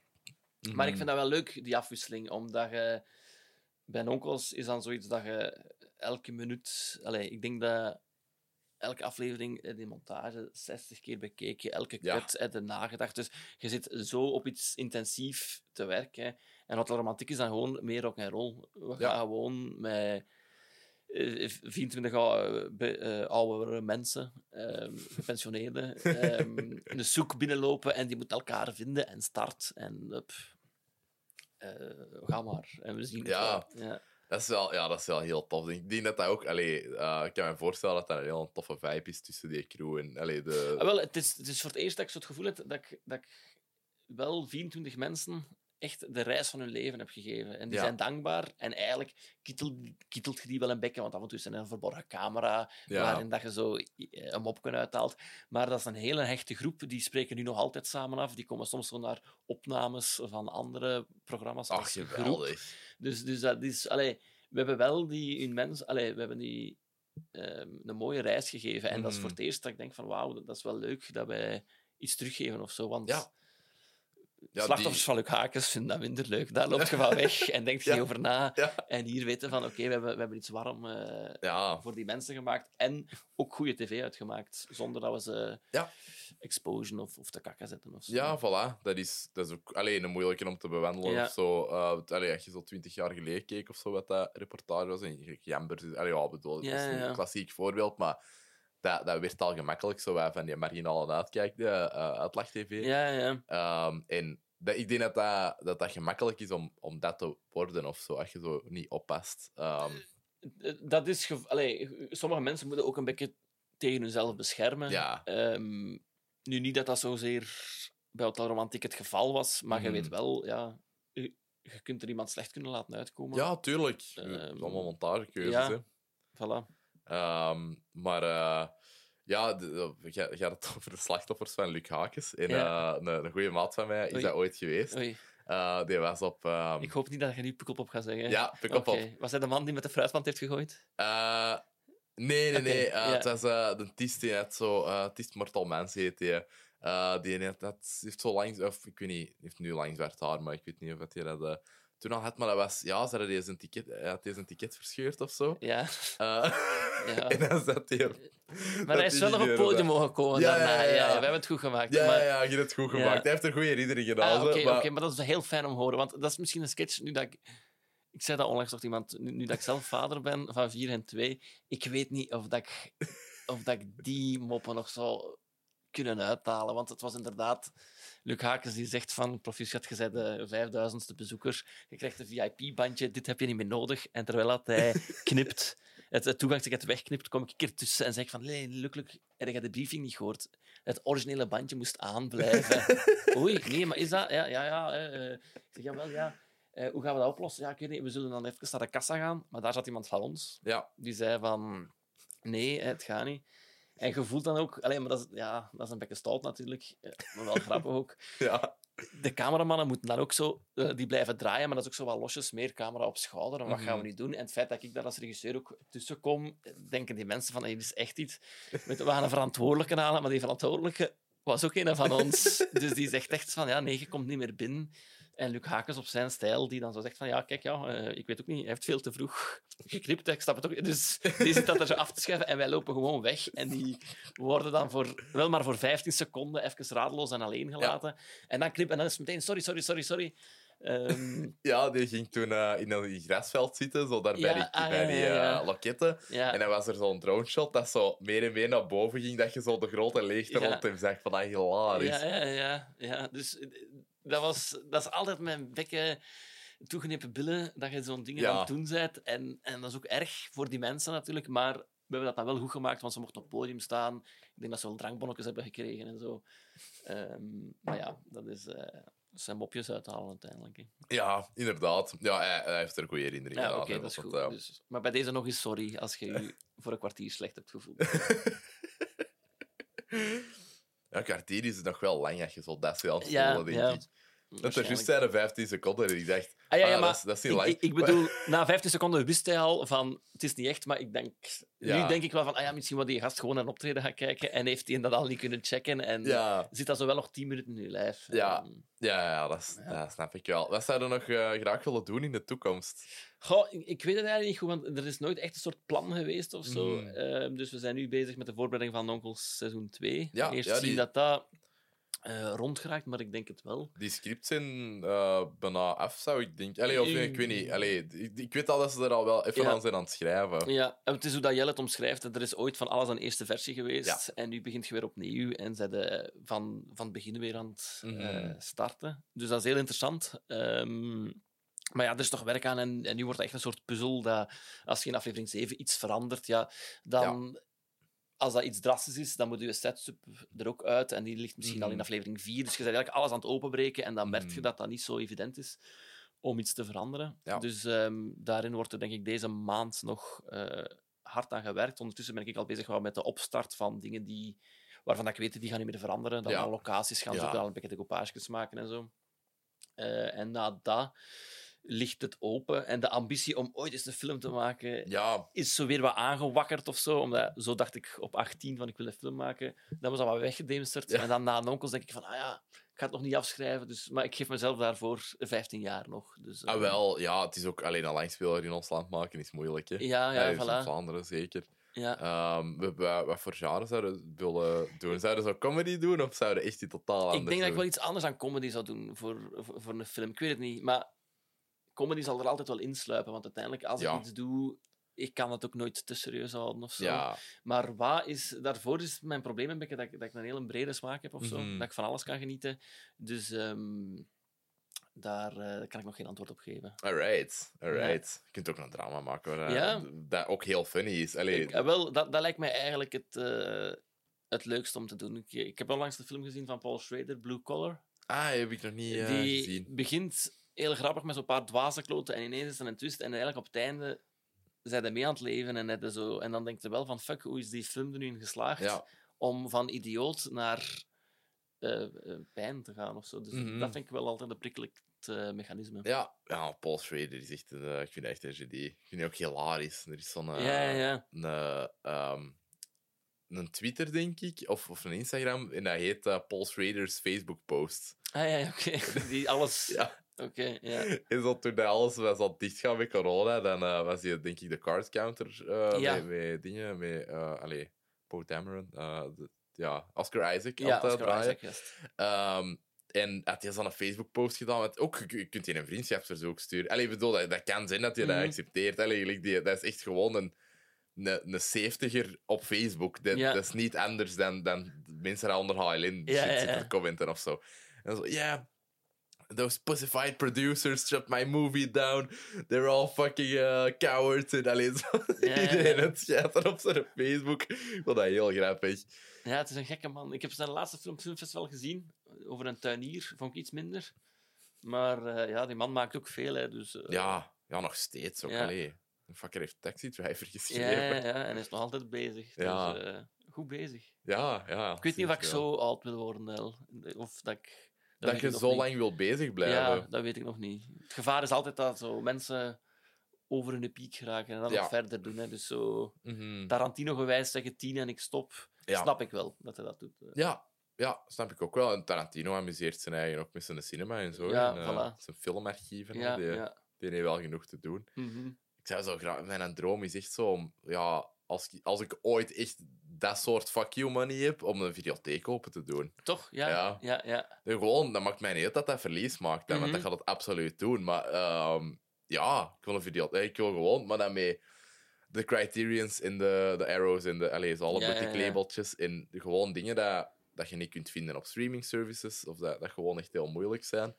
Gewoon die dingen hebben. Ja. De obscuurdere dingen. Dat je, dat je daar gemakkelijker... Ja, Maar ik, ik, snap het, hè. de liefde voor fysieke media is, eh, is fantastisch. Hè. Ja. Dus, dus dat is goed. ja voilà. Wat heb ik met een podcast al geplukt? Nee? Eh, nee, Eh, nog niet. dus- Dat was, dan eigenlijk mijn volgende doen. vraag. Ja, ja, oké. ja. Dus, eh, dus ja, van waar is uw, eh, uw podcast-idee gekomen? Want we hebben het er daar juist uitgebreid over gehad, maar ik dacht van, oei, misschien hadden we dat nu moeten doen. Nee, nee, nee. Ik dacht, ik ga hier schaamteloos uw kijkers naar mijn, naar mijn hub lokken. Yep. Nee, hoe is dat gekomen? Eigenlijk is dat um, Romantiek en... Dus de nonkels is afgewerkt en dan ben ik meteen Hotel Romantiek gaan doen. Dus ik heb Mhm. eigenlijk een heel druk jaar gehad. En daarna wou ik even rust eigenlijk. En eh, wist ik zo niet goed van, ach, maar wat, wat, wat wil ik nu doen? Of... of ehm, ja, het is, het, is, het is zo raar als je zo van je 15 bezig bent, ook al is dat maar met Lego, en Uh-huh. je wilt een reeks maken en ineens heb je dat gemaakt, dan zijn er zo even van, ah ja, er is wel eens afgevinkt of zo. Mhm. En ik had ineens een nood om weer echt iets op mijn eigen te doen. Ja. à la spelen met Lego, dat ik gewoon niet naar anderen moet kijken. En, want werken in groep is altijd fantastisch en superleuk en zo, maar Mhm. het is ook wel eh, vermoeiend soms of zo, Ja, omdat je altijd moet eh, overeenkomen of, of eh, naar het beste gaan. Dus ik wou eigenlijk iets volledig op mijn eigen. En dan dacht ik van, ah ja, zo'n podcast... Allee, ik wou eigenlijk geen podcast maken, maar ik wou eigenlijk nog altijd dvd's blijven kopen. En die Mhm. Criterions en die Arrows blijven kopen. Maar Voilà. ik dacht van, dat wordt wel echt een, een dure hobby. Misschien moet ik gewoon aan mensen, filmliefhebbers, ook vragen van, weet je wat, kies er drie uit mijn kast, dan ga ik ze ook nog eens opnieuw bekijken. Want Mhm.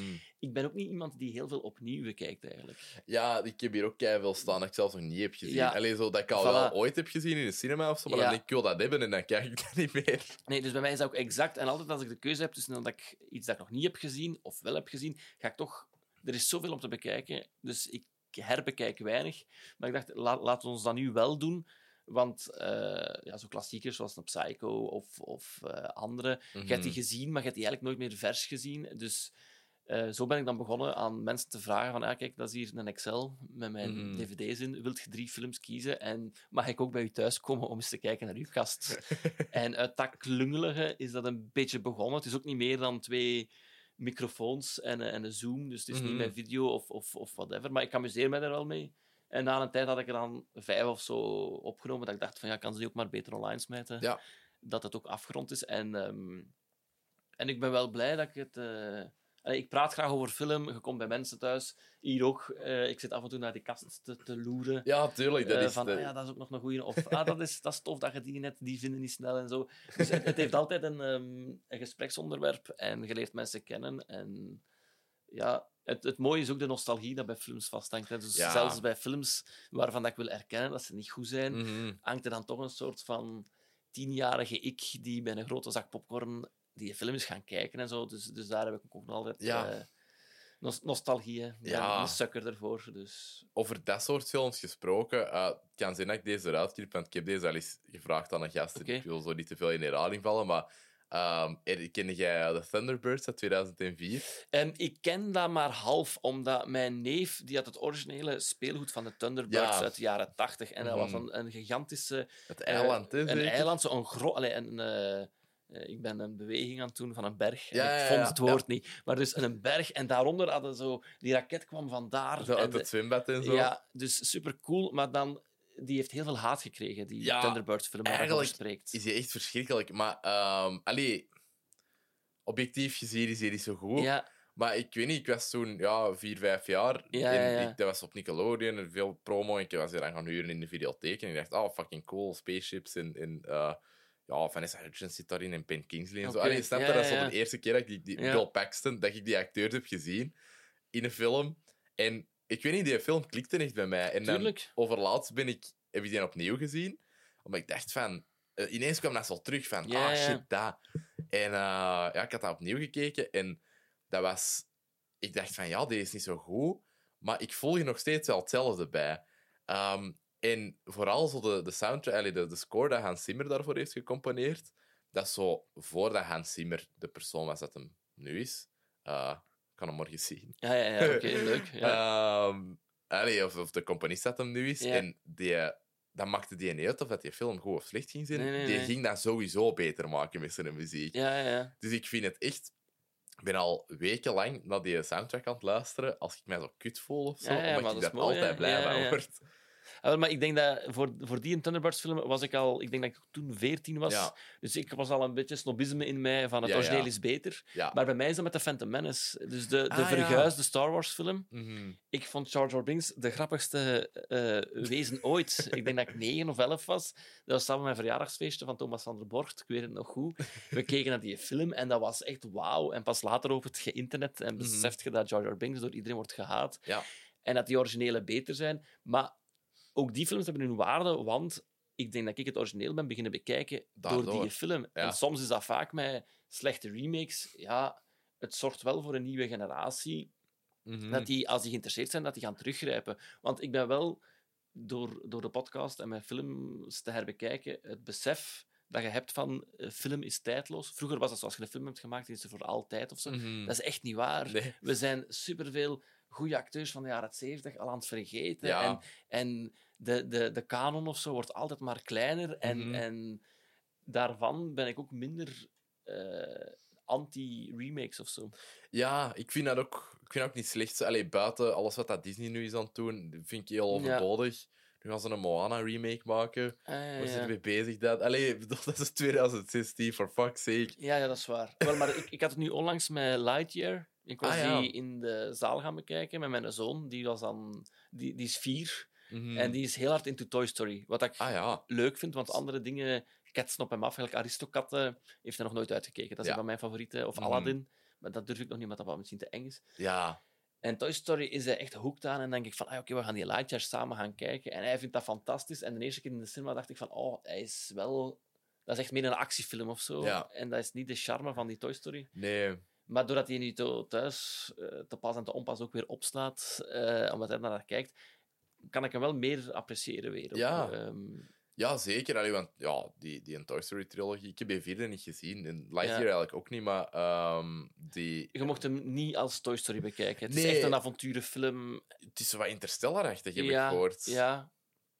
En de vierde is ook... Dat is nog altijd een solide, goede actiefilm. Mhm. Eh, maar meer een... Allee, die één en die twee, daar ben ik... Ik ga niet zeggen jaloers op, maar als je Toy Story en Toy Story 2 vooral bekijkt, is echt zo van wauw, hoe dat, dat Ja. scenario in elkaar zit. En gemaakt is. Ja, Mhm. dat, dat is echt fantastisch. Ja, dat heb ik zo met die Incredibles. Ja. Zo, dat, was, dat is nog steeds heel dat superhelden-genre voor, Mhm. eh, vind ik. Het is ook zo muziek waar ik naar blijf luisteren. Ja, ja, maar ja. Ik, dat, dat was echt zo waar dat, dat heel hard ook klikte bij mij. Van, Ja. ah, ik vind superheldenfilms wel heel tof. Ah, En ja. Onze film van de week is Edward Scissorhands. Ik ga daar een, eh, kleine, een klein synopsisje voor geven. Het eenzame leven van een artificiële man die compleet geconstrueerd is en scharen als handen heeft, wordt verstoord wanneer hij uitgenodigd wordt door een lokale familie. Ehm, dat is, ik heb dat van IMDb gehaald en Ja. vertaald. Ehm, dat is niet... Ja, dat is basically wel... Allee, ja, dat is, eh, zo zou je hem kunnen omschrijven. Dus, Ja. dus dat, dat mag. Dat is Inderdaad. Ja. Want met, ehm, met je aflevering met Brit had je zo de, de, de hoeze gelezen. ja, dus ik maak het mezelf makkelijk bij mijn podcast. Ik lees gewoon altijd de achterkant van de hoes. Mm. En ik benoem ook altijd de acteurs die op de hoes staan, zodanig dat de info is echt puur de dvd zelf. Ja. Eh, ja. Maar dat klopt ook niet altijd. Dat klopt eh, heel zelden eigenlijk. Dat is echt uh, luiheid troef. maar kijk. Ja, ja, distributeurs dat die waarschijnlijk ook niet gezien hebben of zo. Dat denk je van... ah. Ja, ik denk dat dat echt nog dateert vanuit een, een tijd dat ze alles op een schijf pleuren gewoon Mhm. en zo snel mogelijk en, en de stagiair iets lieten typen en het maakt allemaal niet uit. Ja. Dus, eh, Waarschijnlijk. en twintig jaar later zitten ze ermee. Dus. Ja, inderdaad. Ja, die van, eh die van Ice White vond ik heel grappig. Ja, die Ehm, bleef ook maar gaan. ja. Ehm, en niet zeggend, gewoon altijd maar superlatieven opnoemen Ja. zonder... Maar bon, kijk, ja. Dat Ja, is, eh, Ook een moeilijke film om te beschrijven. ja, maar- voilà, je moet het wel gewoon... Het beste is nog altijd zo min mogelijk weten van een film en Ja. er zo kunnen instappen. Absoluut. Dus ehm, alle liefde voor de mensen die ooit hebben geschreven voor een dvd-hoes. Ja, misschien moet, ik er, eh, misschien moet jij er sowieso een vinden dat dat heeft gedaan. ja, misschien wel. Dat is eigenlijk een heel goed idee. Ja.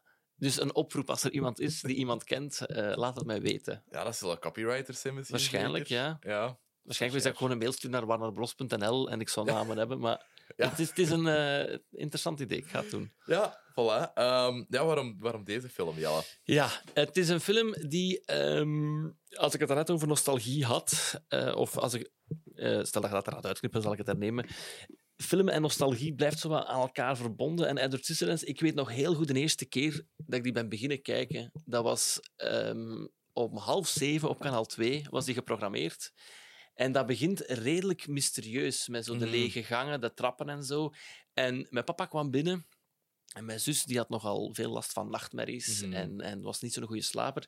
En mijn vader zei, ja, zet dat af. Ja, maar ja, het is geen horror. Zet dat af. Ik weet wat er gaat gebeuren. Je gaat weer niet kunnen slapen. Ehm, dat, is, dat, dat is te spooky. En het had ook wel iets heel spooky in zich. Dus Ja. dat is zo een film geweest die dan... Ik denk dat ik toen acht jaar moet geweest zijn. Ja, want het is Een had. uitgekomen in uw, eh, in uw geboortejaren. Ja, in, Ja. in het jaar 90.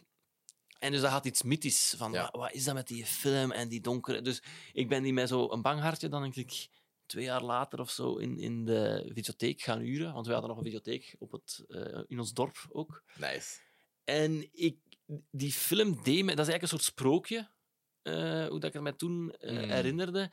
En ik, ik, ik kon mij wel vereenzelvigen of zo met de, met de, de eenzaad dat Edward Scissorhands is. En vol goede bedoelingen. En iedereen gaat mij mee totdat ze vermoeden hebben van onschuld. En iedereen gaat ineens tegen hem en zo. Dus ik, ik, ik vond het een hele warme film. En ik heb die dan ook ehm, tien jaar later, toen ik begon te studeren, of toen ik aan het 16, 17 nog eens teruggekeken. Mhm. En toen viel mij op, dus dat, dat, eh, er zijn heel veel maquettes. Dat Ja. was mij nooit opgevallen. Mhm. En in plaats van dat dan knullig te vinden, vond ik dat super chic of zo. Dat die, allee, dat is, Tim Burton ligt mij ook wel na aan het hart tot Charlie and the Chocolate Factory. Dat was voor mij een beetje de film waar Ja. hij te veel de digitale effecten aan het bovenhalen was. Mhm. En nadien heb ik een Dead Shadows heb ik nog gaan kijken in de cinema. Ja. En daar was ik ook teleurgesteld in. En daarna heb ik hem een beetje losgelaten. Mhm. Maar al het werk daarvoor, de Batmans, de eh, ja, Batman 2 dan, Ja. Beetlejuice, Ed Wood. Ed Wood is fantastisch. Het is Mhm. dankzij die een film dat ik ook de Plan 9 from Outer Space en alles heb Ja. bekeken en zo. Dus Ed Wood moet ik graag, alleen moet ik nog eens opnieuw bekijken. Mhm. Edward Scissorhands is gewoon een soort toegankelijke film waarvan ik me dan ook ehm, een special edition had gekocht op een eh, expo van, van Tim Burton in, eh, Nice. in Parijs. En dan nog eens herbekeken had. En, en allee, dat is zo'n film... Ik, ik- ben wat warrig aan het praten, maar dat is omdat... Ik kan die zowel met kerst... In de kerstvakantie nog eens opnieuw bekijken. En Mhm. bij de Ice Dance bijvoorbeeld... Ja. Eh, ik, eh, maar ik ween ook graag bij films. Ik weet niet wat dat bij u zit. Ja, ja, ik ook zo. Maar, maar soms zet ik een film op in de hoop dat je zo een beetje kunt wenen. Ja. En Ice Dance, dat, die YouTube alleen al kan het mij doen. Of die muziek Cool. alleen al kan het mij doen. Omdat het is eigenlijk een raamvertelling. Want uiteindelijk is het totaal geen een horrorfilm of, Nee. of eng. Hoe dat hij even dreigt te beginnen. Maar het gaat over een jongen die, die Edward is, Johnny Depp, die heel weinig zegt. Eigenlijk een uitvinding van Vincent Price. Wat dan eigenlijk nog Mhm. een van de grote... eh horroracteurs Ja. is geweest. Vooral niet. van zo de Edgar Allan Poe Ja. adaptaties van de Ja. jaren 50 Ja, en zo. eh, dat was ook zo een soort grote held van Tim Burton zelf, die dan eh, de uitvinder speelt. En eigenlijk, de uitvinder heeft een, een persoon gemaakt, Edward Scissorhands, en dat is een beetje raar. Hij heeft Ja. een volledige man gemaakt en zo het laatste zijn zijn armen en daar staan tijdelijk scharen op. Een beetje raar uiteindelijk wel. En eh, de tragiek is, maar, maar dat weet ik dus niet, dat zit redelijk in het begin al, Mhm. de, de uitvinder kan zijn uitvinding niet afmaken en de handen worden nooit ge- gemonteerd op Edward. Scissorhands, waardoor dat hij eigenlijk eh, eenzaam in zijn kasteel van boven wegkwijnt en niemand weet daarvan, maar dan is er één iemand, een deur-aan-deur verkoopster van, Mhm. van make-up, wat ik ook grappige scènes vond, Ja. altijd al, eh, omdat dat zo, hallo, wilt u dit? En het antwoord is van, nee, Diane, deze keer niet. Die is ook gewoon maar in haarzelfde dorp aan het rondcirkelen. Dat is En- eigenlijk ook gewoon zo bij Herbalife, maar dan zo Ja. Zo Ja. van, allee, er is een scène waar hij toch meer, eh, meer een baas eh, belt en dat hij zo super excited is, omdat ze zo altijd al een reden waren om meer een baas te bellen. ja, ja, ja, voilà. Dus, eh, en zij besluit dan na een dag slechte verkoop, ik ga bij dat, kanto- dat, dat kasteel eens aanbellen. En ze ziet iemand en Edward heeft veel snee in zijn gezicht, want Mhm. ja, dat is logisch met scharen als handen. Ja. En zij neemt die mee naar huis. En ineens verandert de dynamiek. Het is eigenlijk een modern sprookje van, van hoe dat een gemeenschap naar iemand kijkt en dat weer uitspuwt. En ik, het, is misschien, eh, het is misschien moeilijk om te spoilen, maar ik denk dat ik het einde ook zo We hard kunnen het vind. spoilen. Zo. Allee, Ja. het, het is, het is een film van eh, nu 33 jaar Ja, oud. ja, ja. Dus We- kunnen het Het, einde is gewoon tragisch, omdat... Ja, het het gaat over een personage die goede bedoelingen heeft en het dorp. En uiteindelijk is het is geen happy end, maar de beste oplossing is van gewoon toch weer eenzaam en alleen te zijn. En, Mhm. en ja, ik- dat raakt me wel. Dat is een film die mij altijd raakt. Maar ik weet niet hoe dat, dat dan 33 jaar na datum nog iemand is. Je mocht vrij zijn en je mocht Ah, wel. afkraken tot op het bot. Eh, ik ga hem blijven verdedigen, maar ja, ik, tuurlijk. ik tuurlijk. herken wel de flaws, want ik heb hem niet recentelijk kunnen herbekijken, Mhm. wat ik jammer vond, maar ik was geschrokken van de runtime. In mijn hoofd was Ja. het zo'n 90 minuten, maar eigenlijk duurt hij wel langer.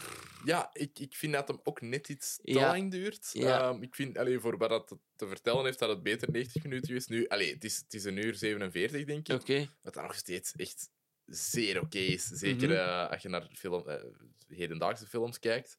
Ehm, maar ja, ah, wel, ik, ehm, ik was niet echt mee in het begin en ik begon mee te geraken vanaf dat hem.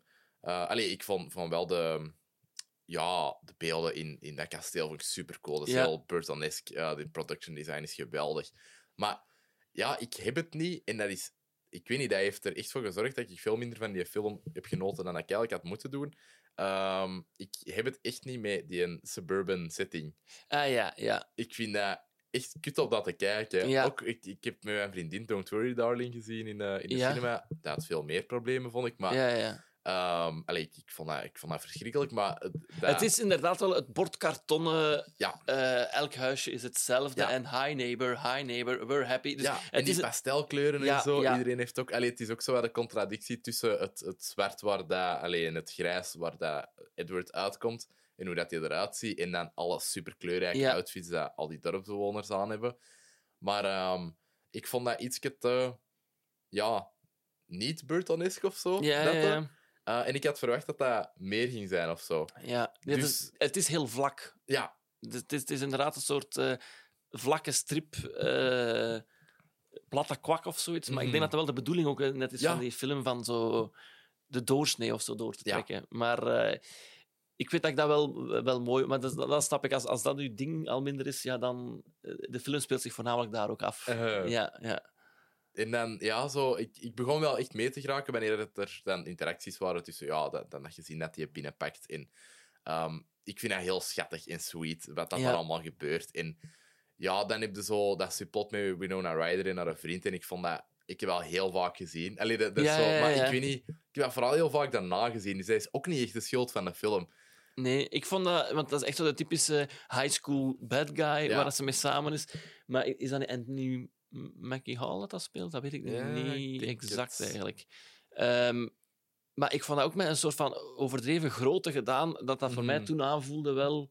Allee, nee, in de herbekijkbeurt later dan, van oké, ze lachen ook een beetje ermee. Maar ik Ja. weet niet of dat, dat dan 100% zo is, maar ja... ehm, maar het, is heel straightforward. Ja. Dus ja, dat, dat, dat- het is een sprookje. Mhm. Het is echt een modern sprookje, maar ondertussen ook al 33 jaar oud, dus misschien is het gewoon Ja, een, een oud sprookje geworden. ja, ja. het is... Allee, je bent weten, ik, pas op, ik heb het, ik heb het zo'n 3,5 op mijn letterbox Ja. gegeven. Ik vind wel dat dat... Ik vind dat een goede film, hè. Mhm. Maar zo, ik had verwacht dat ik, dat ik echt mee ging zijn met de klassiekerstatus. En dat was ik niet helemaal. Nee, nee. Ah, dus ik... Allee, Het is ook een moeilijk personage om in... Allee, want hij zegt heel weinig Ja, en niets, dus eigenlijk blijft hij weird de hele film of zo. Het is Ja. niet dat je echt...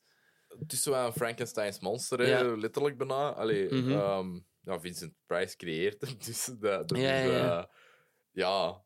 Zo een ding. En ik vind wel dat hij er mega cool uitziet. Ehm, die eh costume designer was... ah, fuck. Ik herkende die haar naam van eh, ook de Mission Impossible films en zo. Die heeft ook nog ja. wel andere dingen gedaan. Ehm, maar ik luister naar een Mission Impossible podcast, waar dat die heel vaak in Ah, ja, wordt. Ja. Ehm, maar ja, dat kostuum is super cool. En ja, die, de Scissorhands zijn super cool. En ik vind elke scène dat hem dan met iets, ofwel met die ijssculpturen bezig is, of met die, met die hagen, die ja. struiken, vind ik ook mega vet. Uh, dat is heel leuk gedaan en zo. En ook hoe dat hij beweegt en al, dat is, dat is heel tof. Dat is allemaal Ja, zo ja. raar en robotachtig. Dus dat vond ik wel heel fijn. Maar ik kan nog vragen eh, of, dat, eh, of dat deze uw favoriete Burton-film is. Ik denk het wel. Mhm. Maar ik, eh, het- er ligt zo wat stof op. Vroeger was ik meer zo'n encyclopedie, dus ik moet wel nadenken wat hij allemaal gemaakt heeft. Maar ik denk dat die samen met Ed Wood, Ja. dat dat wel mijn favoriet is. Mhm. En ik denk dat, dat wat dat gezegd klopt allemaal, maar ik vind dat is echt zo. Als je zelf een tiener bent, dan, Mhm. dan eigenlijk Edward is een soort prototype van een tiener. Eigenlijk je voelt je niet altijd goed in je vel. Mhm. Dat is de metafoor van die handen. Je bent verliefd op iemand en daar doe je dan alles voor. En dan ga je ook eigenlijk jezelf wat verloochenen. En, en, en, want hij doet toch ook mee die, eh, die overval. Hè? Dat Ja. hij dan ook willen helpen. En dan wordt hij daar dan slachtoffer in. En niemand die hem steunt. En zo. Dus ik, ik vond dat zo een, ehm, een schrijnend verhaal over volwassen worden of zoiets. Mhm. Kunnen daarin zien. Maar ik denk dat dat... Ja, zo heb ik ehm, het ook niet echt gelezen, ja. maar ik ben wel mee met, met de analyse. Ja, Allee, ja. Dus, maar ik denk dat dat ook was omdat, ik- omdat ik die dan zo op mijn 15, 16 nog eens had herbekeken. En ik ga niet zeggen dat ik een weirdo in de klas was, maar ik, ik, ik was wel oké. Ik was niet de grote nerd, maar ik was ook niet bij de cool guys. Dus ik was zo wel wat... de allee, als je op je 15 altijd met Lego aan het spelen bent en daar foto's van neemt, dan ben ik wat de, de left out of zo. Dus ik denk dat er daarin een soort van ehm, band was met Edward Scissorhands. En eh, ja, ik denk dat ik nog gewoon... De sprookjes lagen al lang achter u. En dan denk je van, dat is niets meer voor mij. En dat was Mhm. wel zo een soort van verhaal, universum ook gecreëerd. Ja. Dat ik denk van, dat is wel cool dat je dat volledig naar je hand kunt zetten. Want Mhm. ik volg dat het zo met die pastelkleuren... Het is ook echt decor, maar het is wel leuk van, dit is de wereld die ik heb... Ik kan me dan voorstellen, ook als je dan zo de, de set design ziet, dat is heel vaak Mhm. een schets van Tim Burton, die het aan zijn art director doorgeeft en zo. Dat is wel... Dat is uit die mensen een kop gekomen. En dat vind ik echt Ja. eh, mega cool, omdat dat dan voor mij een soort films waren waar ik dan denk van, dat is wel zo als regisseur de ultieme controle over alles. Mm. Hij zit overal wel met een vinger in en, en eh, een goed team rondom hem, die nog verder denkt en zo, maar hij houdt de lijnen wel strak. Dus, dus daarin vind ik dat wel een van zijn beste, eh, ja, beste films. Mhm. Ja, dat... Absoluut. Ik bedoel, ik, ga, ik, ik snap het echt helemaal. Ja. Eh, want ik heb ook... Allee, de meeste notes die ik heb opgeschreven zijn ook wel super positief en zo.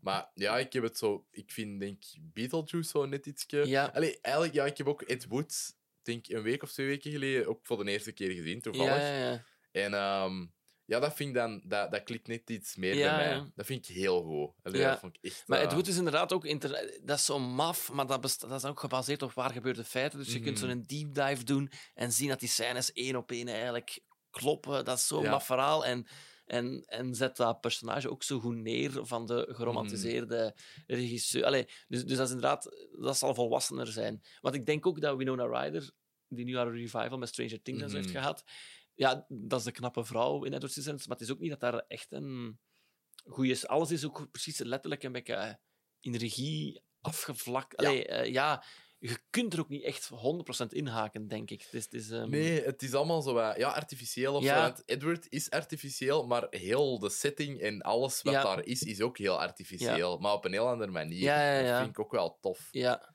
Dus dat is inderdaad... eh, En maakt het u niet makkelijk om, om, om in te haken. Dus Nee. dat, is, eh, dat is waar. Nee, maar ik denk dat ik ook zo, gelijk zo, ja... Ah, sorry. Nu denk ik Big Fish.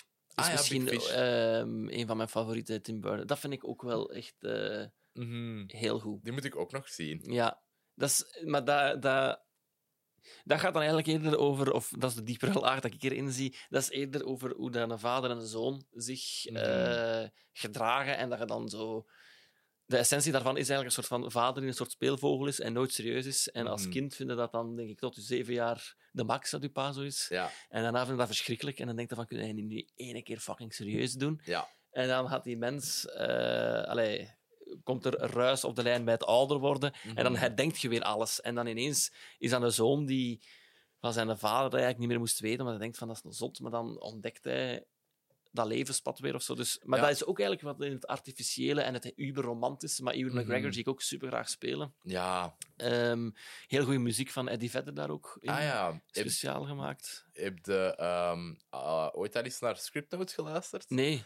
Dat is de podcast van de scenarist van Big Fish. Ah, oké. En de Ah, scenarist van The Last of Us en Chernobyl. Ah, ja, ja. En Scary Movie. Amai, 3. ik wist zelfs niet dat... eh, dat vind ik heel goed, Scary Movie 3. Ja, ik wist niet dat Chernobyl en Big Fish dat die gelinkt waren aan één scenarist, dus daar ga ik... eh, Nee, ehm, nee, het is... ehm allee, dus je hebt John August, die daar. Big Fish en ehm, ja, nog wel wat heeft geschreven, maar dat is wel het bekendste. En dan Craig Mazin, die heeft, ehm, die heeft dan The Last of Us en Ah, Chernobyl en Scary Movie Ja. 3 gedaan. Ah ja, ja, maar dan ga ik... eh, Wel, Scary Movie is ook zo'n film eh, eh, dat... De 1 staat in mijn kast. Ja, dat snap Oh, ik. en de 2 heb ik ook goede herinneringen aan in mijn hoofd. Die is niet zo slecht, hè. Allee, zo... Ik, ja, ik, ik, ik- allee, sommige films durf ik ook niet echt te Ja, herbekijken. Uit schrik dat ik ga moeten toegeven dat ze echt niet goed zijn. Dus mee op die lijst staat Kindergarten Cop. ja, met dat is ook echt Schwarzenegger. perfect uitgesproken. Ja, ja, ja. hoe zou dat ja, wat als ik doe? Allee, dus, die, eh, gehuild van het lachen met die film. En Beethoven the Second is ook zo een film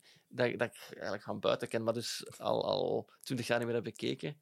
Omdat dat altijd kan tegenvallen. Ja. Ehm, Het is, ja, ik heb het, ja, ik denk de manier waarop dat je scary movies films nu moet zien is, eh, ik, ik was eens, ja, een avond, ik, ik kwam een beetje stoned terug van ergens en ik, dat stond op Netflix en ik dacht, oh, dat is lang geleden. ja, ja, ja. Ik weet dat dat kut gaat zijn, maar laten we dat gewoon doen. En dat is een parodie op Haunted House films dan. Wat dat eigenlijk beter werkt dan die eerste, want dat is een parodie op een satire, wat dat raar is. Ja. Dat is al, Scream is al aan het lachen heel Ja, dat ja, ja, concept. ja. Dus waarom zit je dan nog aan het lachen met Scream? Ehm, maar ja, er is, zo, er is een scène in die tweede waar dat... Waar dat eh, eh, is dat Damon Wayans? Ik weet het niet. Ja, een van de Wayans-gasten, dat hij zijn wietplant tot leven komt. Ah, ja, ja, En dat hij die oprolt in die zijn deken. En dat hij die als een blind begint te smoren. Dat hij zijn uh, afro staat in afro brand. in Ja, staat. ja. Echt supergoed. Ah, wel, ik, ik moet hem nog eens bekijken, omdat ik kan niet zo goed inschatten. Of dat, je hebt ook zo die Airplane-films of Hotshots en zo. Eh Hotshots vind ik eigenlijk minder. Airplane vind ik dat... De, de, de, eh, of The Naked Ja. Gun. The Naked Gun. Ik vind de eerste 20 minuten van Naked Gun is fantastisch. Daarna eh, heeft dat zijn flaws en zijn fouten, maar die eerste 20 minuten is zo goed. En ik weet niet goed of dat Scary Movie in dat rijtje zit, of dat dat toch eerder in de Goh, eh, typische slechtere films met rode letters en zo is. Dus ik, ik wil Ja. nog eens een, een goede kans geven. ik zou het nooit op niveau zetten van Airplane. Nee. eh, want dat is, dat is wel... Dat is ja, nog drie trappen hoger, hè, denk ik. Ja, en dat is ook de eerste hè, van zo, dat soort spoofs. Ehm, dus ja, Airplane is ook zo'n ontdekking dat ik echt veel te laat heb gedaan. Dat ik dacht van, wow. Maar dan moet je de Top Secret met Val Kilmer, denk ik, Oké. nog eens bekijken. Komt traag op gang, maar daar zitten ook van... De...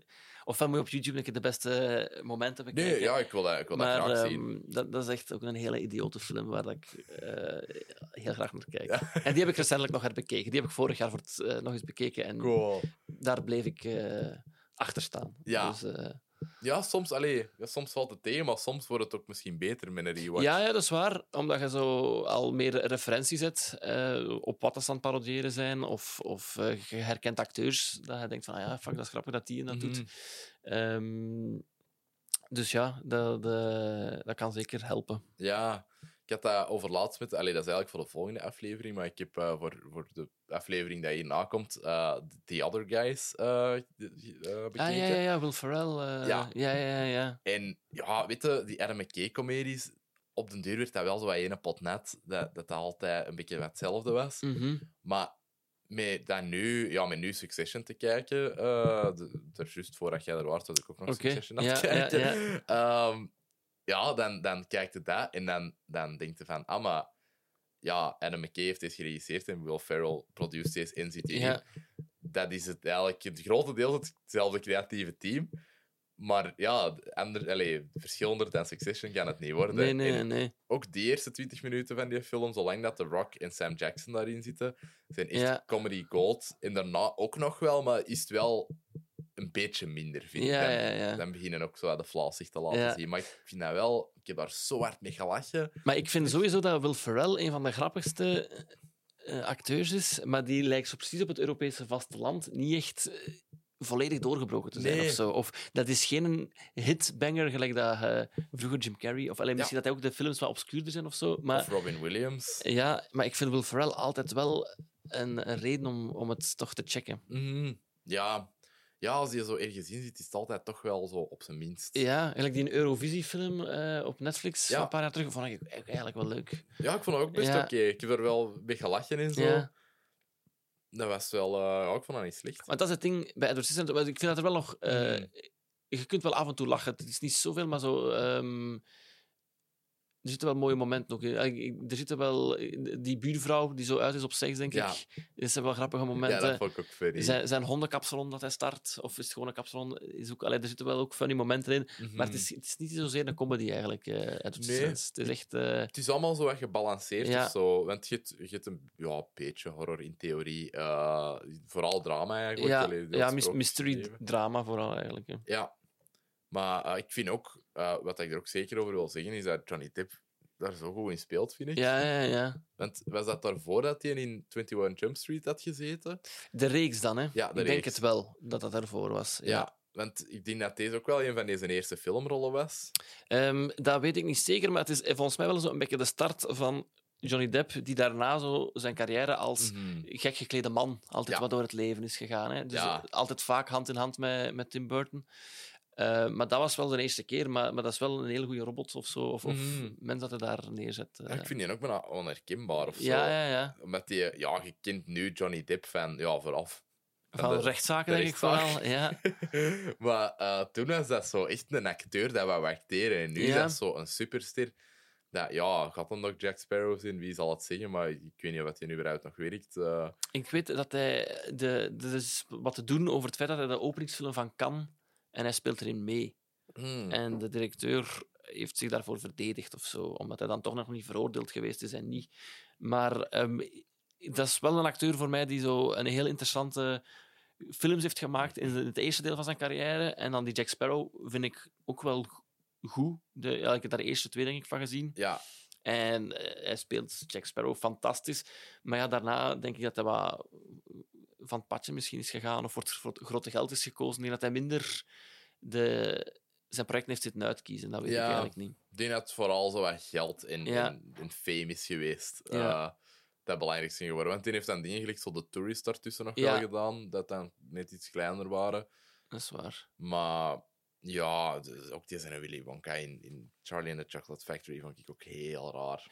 Ja, ik weet gewoon, eh, want dat is het, het fijne van Tim Burton, dat, dat, en dat zit in Edward Scissorhands ook nog, dat is bijna geknutseld. Dat heeft een beetje het Mhm. gevoel, met heel veel tijd kan ik dat ook benaderen, die Ja. huizen. En het- uiteraard, uiteraard is dat niet zo, eh, want het is wel heel creatief of zo.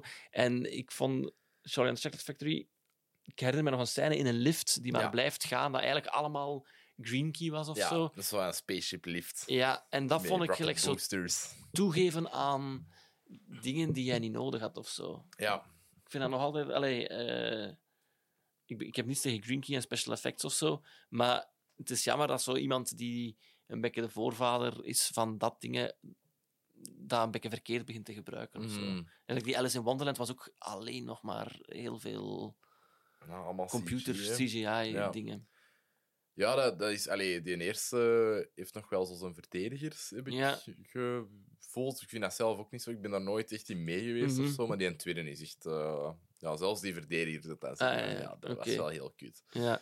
Ehm, Ja. ja. Maar ik vind, ja, ik, ik vind dat Burton wel... Allee, mijn ding is ook zo, ik ben niet de grootste Burton-fan over het algemeen. Het is echt zo ride or die, Burton mensen. Eh, en zelfs met dan die nieuwere dingen, zo gelijk zo Mrs. Peregrine, vond ik oké, maar Ja. is er ook niet allemaal geraakt voor mij. Ehm, ja, en, en gelijk die, deze originele Batman-films vond ik ook wel heel goed, omdat dat supergoeie stijloefeningen zijn. En die Batman Returns is zelfs geen Batman-film. Dus dat Mhm. is echt zo, zo 200% Burton. Ja, ja, ja. Uh, dat die ook veel harder gaat dan in die eerste of zo.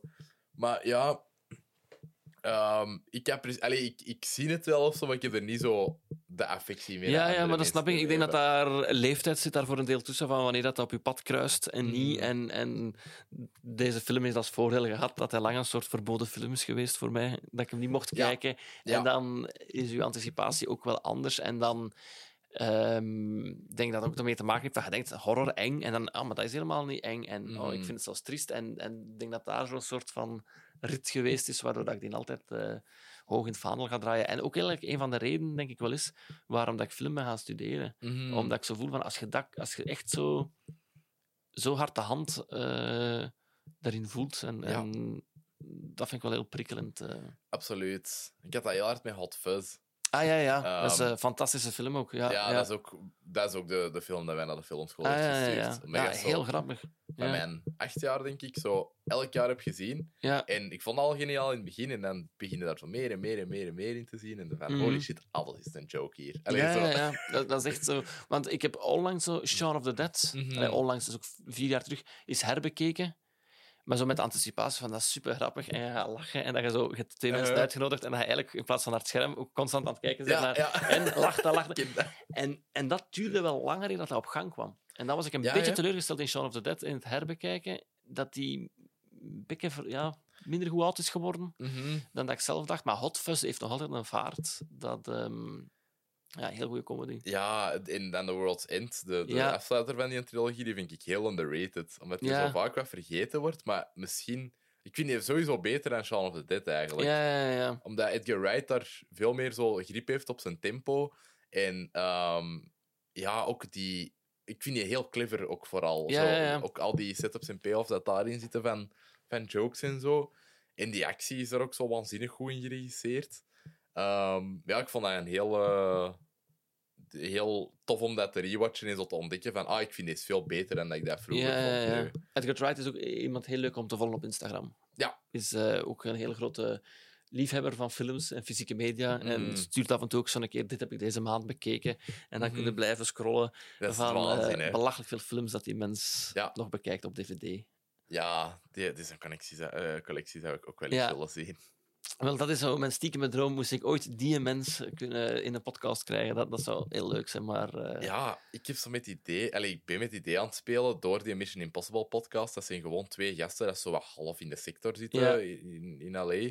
eh, die dat dachten van, wij zijn de grootste Mission Impossible fans, dus we gaan ehm, eerst gewoon over die films babbelen. En dan zijn die eigenlijk vrij snel zo bij de monteur van Ah, ja, ja, ja. eh, Fallout en Rogue Nation geraakt. En bij de componist van Fallout. En die zei van, ja, maar iedereen van onze crew is kei aanspreekbaar, dus Ja, ja, we zullen dat wel fixen vooral. En nu hebben die, zitten die aan 250 afleveringen, denk Amai. ik. En op hun 200 dat ze Tom Cruise gehad. En wat, had de regisseur echt zo het Zoom-gesprek gemodereerd. waardoor dat... ehm, ja, die heeft dan zo vijf... Nee, drie cast announcements gedaan, dat nog niet bekend waren. Ah, Van- maar cool. Ineens ja. vraagt hij Nick Offerman mee in die Zoom van... Ja, Ja, ja. Nick Offerman gaat in nummer 8 zitten. In zo die dingen. ja. Dus die hebben eigenlijk die zijn van niks begonnen. En nu hebben die Ah, cool. al die crews en cast, eh castleden allemaal te gast gehad.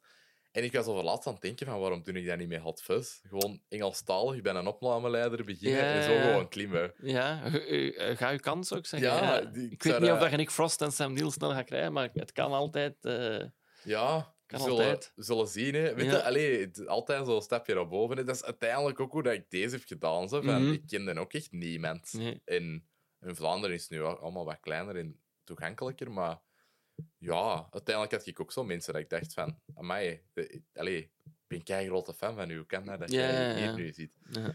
Ehm, maar ja, dus de Hot Fuzz podcast lijkt mij heel interessant. daarvoor. Maar als ik Edgar Wright kan fixen, dan deel ik je sowieso Ja, wel heel graag. Ja, ja. Ik heb wel zijn laatste niet eens eh, les naar in Soho Ja, nog niet gezien. dat is, dat is een beetje een cello. Ah ja, oké. Ah, wel, ehm, ik moet hem nog bekijken. Maar, Dat is, ik vond het de moeite. Ja, Die- ik vind alles wat hij maakt is wel ja, heel goed. Ja, het is, je moet gewoon geen Edgar Wright film verwachten. Nee, oké. dat, dat is zo wat de, de trap waar sommige mensen in zijn gevallen. Van, ah, het is niet zo funny of zo. Ja, want ik moet nu ehm, Scott Pilgrim herbekijken. Ah, Sam de ja. Bruin heeft die gekozen uit mijn eh, kast.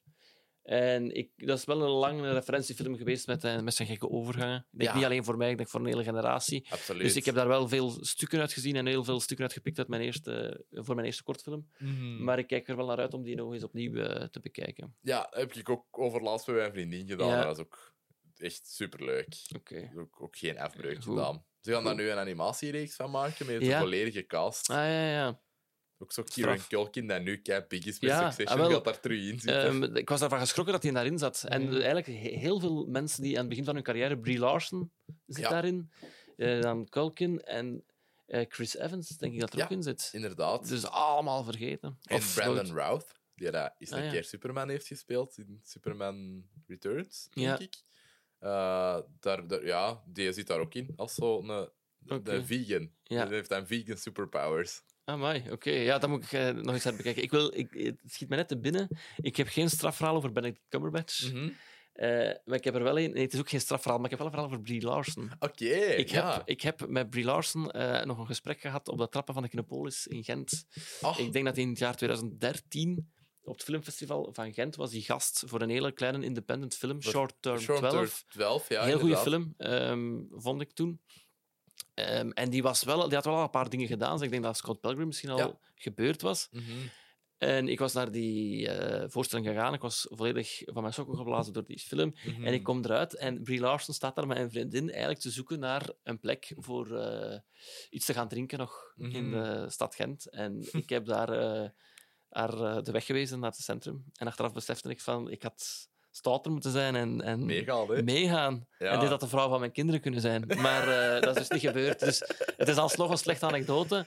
Maar ik heb wel ehm, toch een beetje kunnen banden met Brie Larson. Ja, dat is super Ja. tof. En Ja. was die chill? Ja, die was heel chill. Het feit dat zij zelf eh, vroeg van, waar is er hier nog iets te doen? Ehm, dus ja, kijk. Ja, dat is kei cool. Ja, ik, als ik het vertel, ben ik nog altijd aan het denken van, heb ik daar een kans laten schieten of niet? Maar ehm, ik weet het niet. Ja, ik heb zo bijna allee, op dezelfde rij als Ryan Johnson gezeten voor die zijn première van Knives Out op Filmfest. Ah, ja, ja, oké. En ik wou, die toen ook, eh, ik wou daar toen ook even mee babbelen, maar dat is een hele grote zaal. Die, die was zo nogal rap weg en Ja, zo. Maar ja. ik wou zo zeggen, van, ik vond de laatste dat ik kei Ja, ja. Je moet alle haat niet geloven, het is kei goed. maar ja, dat, dat vind ik ook een hele coole mens. Ik had eigenlijk zo mijn podcastmateriaal moeten meenemen in een rugzak of zo. En dan zo gewoon van, hey Ryan, dit jij zo een kwartiertje tijd en dan gewoon dat even doen. Dat is, Maar- dat is waar. Het zou misschien ook afgeschrokken hebben. Bij mij was het gewoon Brie Ja. die die het zelf aan mij ja, voilà. voilà. Ehm, maar kijk. Ja, maar ja, misschien komen ze nog tegen en kunnen ze zeggen van... Hey, ik weet het eh, nog, eh, zoveel jaar terug. Nee, ja, ja, ja, ik, heb wel, ik zit er echt overal tegen iedereen te vertellen. Eh, eh, sorry. droom er nog elke Ja, nacht ja. over. Ehm, heb jij nog notes over de film? Heb jij nog dingen dat je over de film wilt zeggen? Ehm, niet per se, denk ik. Ik denk dat ik het meest wel eh, heb verteld. Ehm, de muziek vind ik ook nog altijd heel mooi. Oh. Dus die Ice Dance, dat is bijvoorbeeld Ja. die scène dat, dat hij... Ja, Winona Ryder die dan naar buiten komt en dwarrelt in de sneeuw. vind ik Mhm. echt een van de mooiste dingen gemaakt qua muziek en, en beeld. Ja. Dus als mensen denken van ik ga het niet volledig bekijken, check gewoon dat al op YouTube. Ja. En dat maakt het mij gelukkig. En Danny Elfman is echt Ja. top. De, Ja, die, al deze soundtracks voor die films zijn Mhm. echt... Oh, ik vind die zo goed. zeker, zeker. Ik zie nu bij uw notities dat er nog twee hartjes staan. Ik vraag me af wat, wat De, daar de eh, production design Ah, en eh. Vincent Price. Ja, ja, ja. ja. Omdat, ja, zo, ik weet niet of je die, die oude Vincent Price films hebt gezien. Te weinig. Zo, ik heb alleen de Pit en de Pendulum gezien, Ja. denk ik. Ehm, ik vond dat wel... Ja, dat is uit de jaren 50. Dat is ook een Roger Corman-productie. Dus ja, niks daaraan zegt dat dat echt goed is. Mhm. Maar eh, ik vond dat zalig. Ja, ja, ja. Mega leuk om naar te kijken. En Vincent Price is echt een... Ja, echt zo'n zo'n een thespian theateracteur, basically. Dus Mhm. die, eh, die is zo entertaining om dat te kijken. Ja, ja, ja. Die speelt ook zo... Ja, dat heeft helemaal geen serieus of zo. Dat is allemaal kei groot. En dat is heel fijn van die film. Dat Oké, werkt echt heel ja. goed.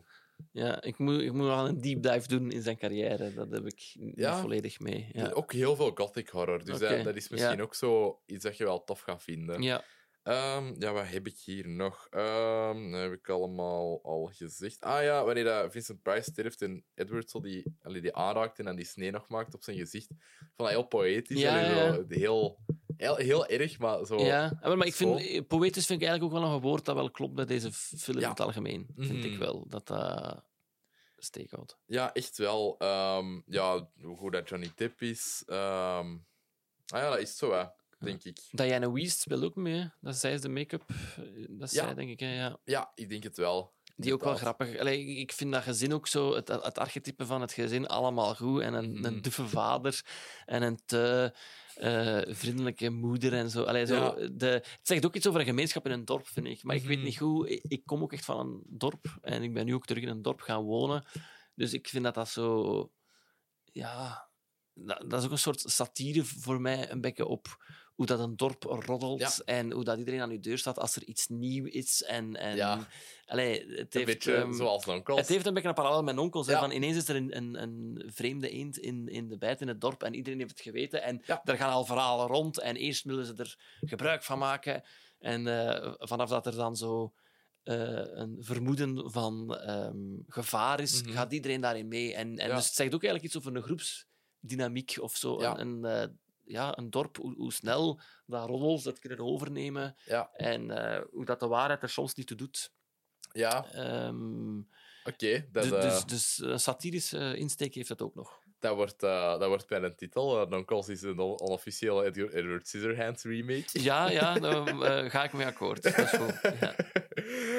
Um, alright, dan, eh, dan komen we bij de speed round. Ik heb, eh, ik heb vier kleine vraagjes Ja. waar dat jij gewoon een eerste film dat je nu opkomt op mocht antwoorden. spannend. Ja. Goed. Ehm, welke film raad je, aan om, eh, raad je aan om iemand te introduceren aan Burton? Dan zou ik voor Big Fish gaan. Oké, ja. dat, ik, ja, ik ben kei benieuwd. Hij Ja. ligt daar. Hè. Ah, twee grote stapels ehm, van shit dat ik nog moet zien, dat ik heb. Maar je moest wel in een romantische, melancholische bui zijn. Ja. Om echt volledig te kunnen Dat is vol met de vriendin. dan. Ja, ja, denk het wel. Ehm, beste film om comedy te leren schrijven. Oh, dat is hè? moeilijk, maar dan zou ik toch naar Airplane misschien. Of Naked Gun gaan. Ja. Ja, Mm. omdat daar wel een gala zit van echt clevere jokes naar, naar domme moppen, maar wel grappig. Ja, dus misschien Naked Gun. Ja, Ja. allergrappigste film. Gewoon iets waar dat jij echt het, het hardste mee hebt gelachen. Oh, ja, dat is, dat is, dat is, dat is moeilijk. Eh, ik, moet, ik, ik zou nu ook gewoon Naked Gun zeggen, maar dat is gewoon dat dat mijn vorige antwoord is. Ja. Ehm, maar eh, ja, misschien dat dan ehm, de- dat ik de Top Secret dat ik die Ja. wil aanraden, omdat die wat meer vergeten is. Oké, cool. Ja. Ehm, en de film waar je het meeste honger bij krijgt. Film waar ik het meeste honger bij krijg, waar heb ik het meeste honger bij gekregen? Moeilijk, moeilijk. Ik, ik ben niet zo iemand die heel veel eet tijdens... De, gelijk in de cinema neem ik ook nooit iets mee. Nee. Eh, en thuis dan ook niet, dus Maar zo een ik film probeer ook tijd te kopen nu door, door wat te praten. Hè. Ehm, Weet je, gelijk, ja, je hebt nu... Allee, gelijk The Bear is zoiets waar ik heel veel honger van ah, kreeg. ja, ja, ja, ja. Chef is, is mijn keuze, denk ik, van John Favreau. ja nee, het enige waar ik nu aan denk is dus aan Toy Story 2. Maar dat is gewoon het moment als hij ligt te slapen in, in, de, in zijn zetel met zo paprika chips. En dan likken ze ook aan die vingers. en daar heb ik altijd wel zin in paprika chips. Ik denk dat dat eh, misschien het- het beste antwoord is op uw vraag. Ja, ja. Ja. Cool, oké, dat had ik echt totaal niet verwacht, Nee, maar nee. eh, dat, eh, dat vind ik wel de goeie. Dan, eh, om af te sluiten, heb ik nog een cadeautje voor u. Oké, wauw. Voor in de dvd-kast. House. Heb je dat ooit gezien? Ik ken hem niet. Amai. nee. Oké, Het dat- ziet er obscuur uit, dus dat is wel al fijn. Dat valt goed mee, eigenlijk. Oké. Ehm, dat is een, een, zo een kiddie horrorfilm uit de jaren 80. Ja. geproduceerd door zo... Ik ben zijn naam even kwijt, maar de, de regisseur van de eerste Friday the 13th. Oké. Die heeft zo wel wat gedaan. Ja, Ehm, dat is een franchise van vier films geworden. oké. Ehm, die laatste twee zijn niet zo goed. Die eerste twee vind ik heel goed. Ja, en dit En is de één dan? Ja. Ja, ja. Dat is zo wat kiddie horror. Ehm, en dat is best creepy, maar dat is vooral super plezant. Dat heeft Ja. zo'n beetje een Amblin feel, maar dan wel net iets scarier. Oké, goed. Ehm, en Ah, het is een vreselijke cover. Ja, ik vind dat echt lelijk. En wel, het, eh, ik ben heel nieuwsgierig. Het is een, eh, een, een raar hand dat aanbelt bij een deur. Ja, ik denk dat het zelfs een sleutel is dat, er, dat eruit komt Ah. of zo. Of, ja, het is een Ja, sleutel dat, dat zo in een eh, Ah, slot gaat. Ehm, maar Ah, ja, ik vond dat echt enorm plezant. Dat was Oké. echt een grote ontdekking. en Uh, wanneer heb je hem gezien voor het eerst? Ik denk ehm, twee jaar geleden. Oké, ja, dus het is niet dat er nostalgie eraan hangt. Ah, Nee. kijk, maar dan, ehm, want ik ben, ik ben wel een sukker ook voor jaren tachtig eh, Ja. films. Ik Dus- dacht dus- zo, met wat, dat je, ja, wat dat je hebt gekozen en wat dat je hebt Ja. gemaakt, dacht ik van, ah ja, dat is wel een goede keuze om Oké, eh, nee, maar ik ga, ik ga die proberen zo snel mogelijk te bekijken en ik Cool. laat het u weten. Dus dat is weer eentje bij de kast. Dat is heel fijn. Goed, merci. Alright, goed. Dan eh, zijn we bij het einde van de podcast Oké, gekomen. ik vond het gezellig. Ik vond het ook gezellig. Ja. Merci om af te komen. Eh, dat is graag gedaan. Dendermonde. eh, Naar, naar Weinigem. ja, Ja. je hebt er iets voor over. Ik heb er iets voor over. Ik weet niet, is Weinigem Shopping Center, is daar een dvd-aanbod? Is Eh, daar iets? Ah, het is echt triestig nu. Je hebt het boekenvoordeel. Ah, daar, daar heb je nog dvd's. En ook enorm veel porno fysiek. Oké. Ja, Ja. Ik, was daar, eens- ik was daar nog nooit geweest. Ik was daar door aan het kijken. Ik dacht, ah, misschien is, ligt hier nog wel iets. En dan was ik zo gewoon ja, de covers aan het afgaan. En ik dacht, ah ja, eh, zo Five Dicks in One Ass. Allee, dat, Ah, ja, ja, dat is... ja. eh, de- de- Daarvan de- vond ik dan twee beter. Ja. Maar ehm, nee. Ten Dicks in One Ass. Ja, ja, ja, dat is wel... Amai.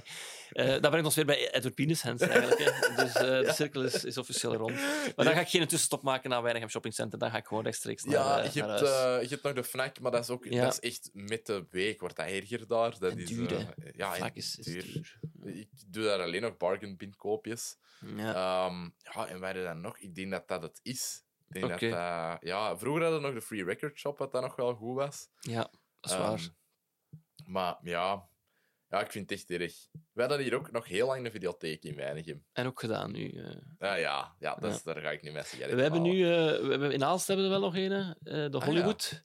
Maar die hebben ondertussen, dat is niet alleen langer een videotheek, maar ook een videotheek, vape shop, lotto. Allee, ja, die nemen heel veel, maar je kunt wel nog de recentste huren als je wilt. En hebben die daar nog zo aan een backcatalog van, van wat dat die vroeger hadden? Of, maar ze verkopen het aan belachelijk duur. Allee, de, Ah. Dus het is niet dat je daar koopjes kunt doen. Nee. Ehm, Nee, ik heb uh, overlaatst, ja, de, mijn, mijn schoonmama, die, eh, die heeft een goede vriend die daar heel veel videotheken heeft gehad vroeger. En ik vroeg van, ja, heeft hij nog zo'n VHS'en liggen en zo? Die zei van, ja, hij heeft alleen nog degene dat, dat zo te obscuur waren dat hem niet wegkreeg. ah, en ik dacht, ha, Ja, ja, oké, ik ga eens piepen dan. Want eh, ik, eh, de, de goede maat van mij is ook een VHS-verzamelaar. En eh, die, eh, ja, zo van die tapes die kunnen echt zo 300 euro waard zijn soms.